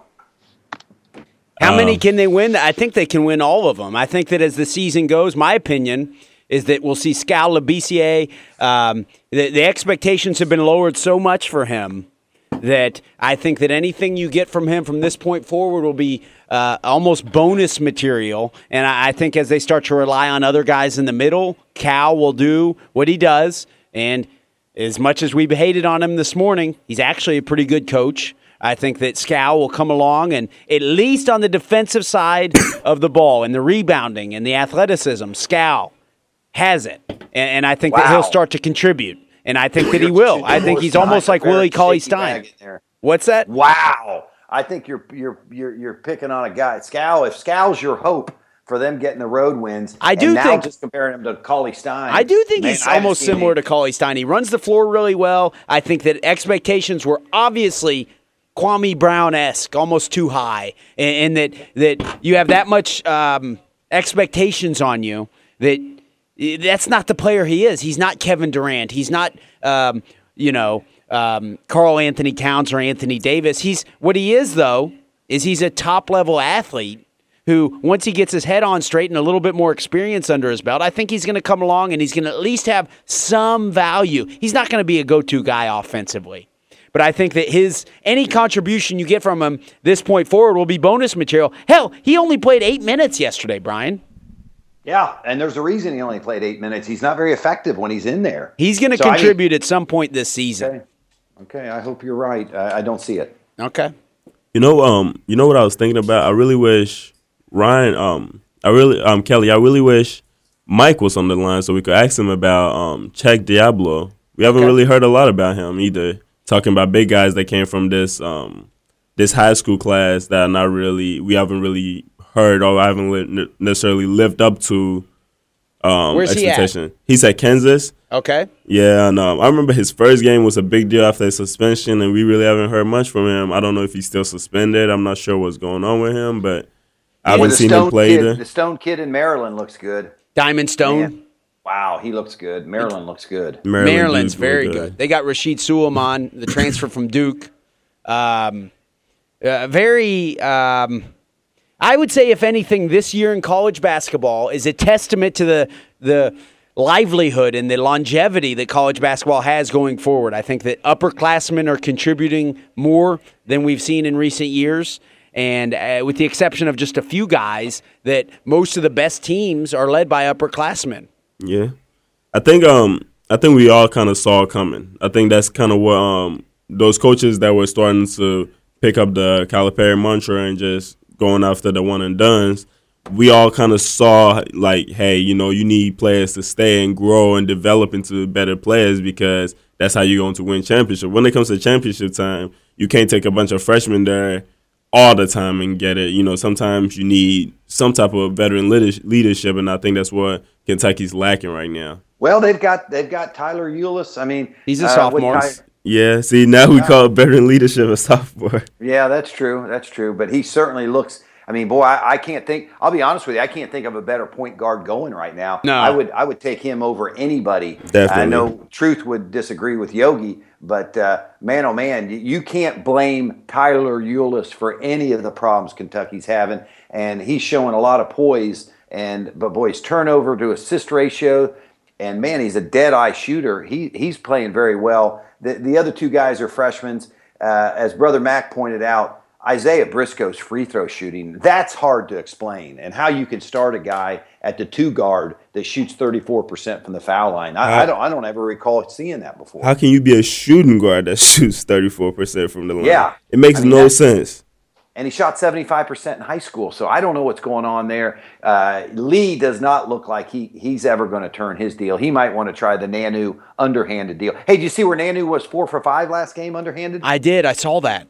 That underhanded really works. Um, where, where did it started from? Where the guy at Florida State tried it. It started from Rick Barry. Well, probably even before Rick Barry. But you say Well, everybody used to do it back in the day. that that's how they all shot it back in the 50s in the NBA. They were all shooting underhanded. really. Yeah, I mean, uh, uh, memory serves me correct. Watching back then, that that was not. I shouldn't say they were all, but it was way more common. And then because it's easier to do. I remember when I was a kid learning. And my brother, that's how he shot till he was about I don't know 23. Now uh, he uh, Did he shot shoot like that way? the time. Yes, he did because it was easier to do it and easier to control it. So uh, I think you'll see more. Wilt Chamberlain experimented with it, and he was just a horrible foul shooter. He didn't get good with it. But the famous example is Rick Barry, who shot 90% from the foul line doing it. uh, Okay. career. And Yeah. and he has a s one of his many sons. Man, that guy's got more sons than than Shawn Kemp. Oh, talking about sons. But but saw- what yeah. what do you have there, Luther? Antonio Cromartie. So he has 11 kids already Okay. and had a vex- vasectomy. Okay. And somehow he has twins on the way. His wife is pregnant with twins. Oh my gosh! So he's got thirteen. He'll have thirteen here shortly. Isn't he the one who famously in an interview? I think he couldn't name one of them. He couldn't name all his kids. They, they said, "Do you even know all the names to your, all your kids?" No, he just started making up names. he, he didn't actually know all the names to all of his kids. That's amazing. Imagine having 11 kids and having two more on the way. Like, how do you remember their names? How, I just imagine having eleven or nine baby mamas. Yeah. That's the that's the fearful Yeah. thing. That's the thing that sounds scary to me. Yeah, Ashley's old, uh, you know, her her segment would have covered a lot of this stuff. You're right. We'll get Ashley back in. Ashley Miller uh, uh, on assignment Ashley, we need you back. We need you back. She's out. She's playing, uh, coaching as an assistant coach to her man Derek uh, for North Oldham sixth grade team today. They've got a tournament, so we'll have Ashley back with Ashley's Loco Cinco soon. Been a very interactive show this morning. Marcellus, I know you're sitting on something for us. What do you have for us? Um, nothing. I think that everybody should just tune in. I think we uh we've been harping on a lot today. We've gone back and forth. Uh, just to tune into the games today. I think it's going to be an uh, a really really good matchup in both games. Um, and that's pretty much it. Really, I Ca- think it's been a great show. Yeah, it really has been a great show. I appreciate you, you, you everybody's involvement and all the callers, man. Uh, it couldn't be more, much more of an interactive show. There's been three or four people I, I actually haven't even gotten to that called in. One guy just had a question uh, about Luther, and and you know, there's just people calling in, not even wanting to get on the air. So the health of the weekend sports buzz is doing great right now, and the interaction is just amazing. The Carolina Panthers are favored by two points. The game's going down in North Carolina. The Seahawks are going for what would this be? Their third consecutive Super Bowl appearance? God, I don't want to see that happen. I can't stand the Seahawks. Really? That makes two of us. That makes two of us. I like them. I don't. I, I don't like Pete Carroll. I don't want to. I do like the quarterback. I think he's a good player. Yeah. Uh, and a gutsy player. But man, I don't want to see them advance. And uh, certainly like the energy that Carolina and Cam have brought to the league. But I'm going to tell you, and I and I'm not. I, I do not like the Steelers, but I do not count them out today. Seven and a half points is too many points. They've got they're beat up. But uh, when I saw Big Ben like Willis Reed come out of the tunnel for that last drive, being a Bengals fan, I knew it was history. Um, what would the storyline be like though? If um, what would the storyline be like if the Patriots and um, Seahawks make it back to the Super Bowl Oh, and it's gonna be um, another Pete hope. Carroll Pete Carroll gets to redeem himself? Boo! I don't. Boo! Want to see that. Myself, what don't were you saying? Cleveland. I think it was Marcel. that'll be like another Giants Patriots Super Bowl. Like don't they don't want to see the same thing over and over Yeah. again. That's why we're tired of seeing the Seahawks in the Super Bowl. And I don't think, in all honesty, they are a great team, but they that game was handed to them. They didn't win that game, in my opinion. Blair Walsh, I mean, it was a fluke of a kick. He had a heck of a game before that kick. I mean, he's the only reason that they were in the game, in all honesty, um, kicking the ball from 40, 50 yards, and then he just shanks one. Uh, it's tough, but You're right. They should not have advanced. That was a winning game that Teddy and the boys played at home. Horrible way to see them lose that. You're right. Forgot about that. They shouldn't even be in this game. So they don't they don't even deserve it. No, at the end of the day, go guys. They they are in this game, and it's their. Uh, they're on the cusp of being in their third consecutive Super Bowl, possibly. So, I mean, uh, as much hate and shade as we want to throw at this Seahawks team, right? I mean, they're legitimate. They've got a hell of a defense. Earl Bennett. Um, I'm sorry, not Earl Bennett. Uh, what's the safety's name? Earl Thomas. They've got um, Kam Chancellor. Kam Chancellor, Richard Sherman. They've got all the guys in the defensive front. And and, and Pete Carroll, I'm there with you, Brian. He's a uh, a, a, char- a character. He seems like a jerk to a lot of uh, to Is- an extent. Really, that's the impression people have of Pete Carroll. Yeah, yeah, that's the impression I have. Hey, Oh, but I'm going to tell you all the all the loving on the Seahawks. They're not advancing today. They're going into a hostile Carolina, and they're playing the best player in the NFL. There you go. At home, what I and they like are not advancing. It's over for them. No question It's about over. it. Cam must- Newton is already tied with Steve Young for rushing touchdowns in the history of the NFL by a quarterback. Absolutely amazing. If they win and they advance, Cam Newton's on the verge of being the face of the NFL. And then you know what he's going to do, right? What? Dab on them folks. He's gonna dab. He, he, he does it after first downs. So yeah, he's not gonna hold I back. I could do without a lot of that. To be honest. Guys, it's been a great show. Marcellus, Brian, Luther, all of our callers. We did have our man Matt call back in, and let me see real quick. I'll give him credit. He, he had an idea for El Chapo's horse's name. Mac said that he thinks uh, El Chapo, if he, you know, if Mac were a billionaire like El Chapo, El Chapo Bust and Move is what he thinks the horse's name should be. So everybody tune in next Sunday from 9 until noon right here on 1450 WXVW. Thank you. Thank you. You need someone to love you. You need someone